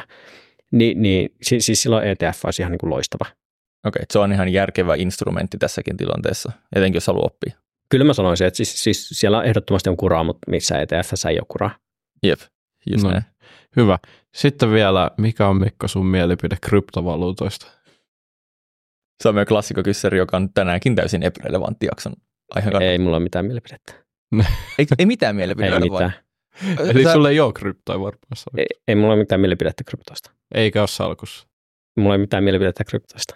Okei, okay. tämä meni tälle poliittiseksi savu, niin kuin savustamiseksi. Kysynkö vielä kerran? Et, mutta Mikko, tässä nyt kysymys oli, että kysyttiin sinulta, onko niitä salkussa vai ei? ei ole pakko vastata. Siis mulla ei ole mitään mielipidettä. Se on, siis, siis suurimmaksi osaksi mulla ei ole mitään mielipiteitä. Joo. Siis mä oon vaan oppinut se, vittu, vitustako, ei, ei mulla mielipidettä. Mä oon rakentanut krypton. Oho, okei. Okay. Voiko sitä ostaa? No ei, siis, siis mä rakensin ihan puhtaasti kryptoa sitä varten, että se, kun rakentaa koodaamalla, niin se lohkoketju, te- tekniikka ymmärtää Ota, paremmin. Mikko, nyt mä en pysy ihan kärryissä. Sulla ei ole mielipidettä kryptoista. Mutta mulla voi olla niin, tekninen kiinnostus ihan vaan, niin miten se toteutetaan. Niin ihan vaan, mutta sä oot pystynyt rakentamaan tällaisen, mutta sulla ei ole minkäännäköistä mielipidettä kryptoista. Mä en päästä niin rakentanut, mä seurasin yksinkertaisesti sellaista ohjeistusta, että se niin kuin opetetaan kyllä, miten sitä tehdään ynnä muuta ja mikä siinä on logiikka, mutta se vaan opetti sen niin kuin teknologisen. Mä jotenkin maton niin kuin kaikkien mun niin kuin, taitoja alta, vaan siis mä en enää luota itseäni niin kuin missään. Mä, kun mäkin me, sanon vaan, että mulla ei ole mitään mielipidettä. Kun meillä on siis aika monta vierasta tullut tässä, niin kuin, tähän mentiin sen sijoituskästi historia aikana haastateltua, ja suurimmalla osalla on joku mielipide kryptoista, öö, mutta kellään ei ole ollut noin niin kuin syvälle olevaa kokemusta kryptoista ja sitten todennut, että mulla ei mitään mielipide kryptoista, niin tämä oli vähän tämmöinen niin plot twisti, mutta... Ja, se on vähän niin kuin tyyli, että mä osaisin kunnostaa mun pyörän, mutta mulla ei pyörien niin kuin jarrupakkeesta suurin piirtein mitään mielipidettä. Niin, pretty much. You know, että niin kuin tavallaan että teknisesti osaan huoltaa putket, mutta Joo. en ole putkistosta erityisesti mitään vahvaa mielipidettä kanna. mutta se on ihan ok, kaikista ei tarvitse olla mielipidettä. Kyllä. Mutta tähän yllä, niin kuin voisin sanoa, että niin kuin kiinnostavin vastaus loppujen lopuksi kryptokysymykseen tähän mennessä. Tämä menee sellaiseen, niin kuin, jos olisi sijoituskästi awards, niin mä, mä oon jo nyt varma, että tämä menee tämän vuoden niin kuin yllättävimmät käänteet tyyppiseen niin kuin tilanne. Tota, pitäisikö meidän tehdä sellainen jossain vuoden lopussa sitten? Voidaan katsoa sitten, mutta nyt vuosien alussa teen tästä vielä. Mutta Mikko, kiitos, että tulit jakamaan sun osaamista uraanisijoittamista. Oli ihan hemmetin mielenkiintoinen setti. Joo, ei mitään. Ja siis sille, että toivottavasti niin kuin jotain koppia saa, koska tosiaan niin kuin se sektorina on niin kuin hankala, koska se on niin kuin tosiaan niin kuin alukin puhuttiin, että sen puhutaan kaivoksista, jotka epä, ei niin kuin tuttuja, sen puhutaan raaka-aineista ja sitten sen puhutaan uraanista ja uraanissakin on niin kuin paljon paljon nyanssia, mikä tässä jouduttiin jättää pois mm. ja, ja sitten tavallaan niin kuin, ehkä niin kuin muutenkin enemmän niin kuin tavallaan temaattinen ja fundamenttipohjainen sijoittaminen johonkin tiettyyn spesifiin sektoriin, vähän niin kuin nousuvesi, laskuvesi mentaliteetilla, niin sekin on niin kuin tavallaan konsepti, joka suurimmalla ei ole tuttua, mm. niin, niin sitten sen paketoiminen tuntiin ei ole aina niin kuin maailman helpoin, mutta jos sitä saa jotain koppia, niin sehän on niin kuin hieno homma. Varmasti sai. Kiitos Mikko. Nyt me lähdetään kaikki kolmistaan tästä tekemään tuohon pikku kaivostöitä ja olkaa Kyllä. kuulolla, koska meillä on osakeantia tulossa. Niin. Just näin. Laitetaan linkki osakeantiin sitten Kyllä. tämän jakson kuvaukseen. Mutta tosiaan kiitos paljon Mikko ja kiitos paljon rakkaat kuuntelijat ja katsojat, jos olette vielä tässä kohtaa messissä. Ja yksi pyyntö, kuten aina, jos te olette YouTubessa, niin laittakaa YouTube-kanava tilaukseen, se jeesaa meitä ihan sikana ja se on ilmasta. jos te olette Spotifys, Apple Podcastissa, missä olette, kaikkialla pystyy tilata, niin klikatkaa sieltä. Ja me nähdään kuulla ensi kerran. Se on morjens. Se on moikka moi.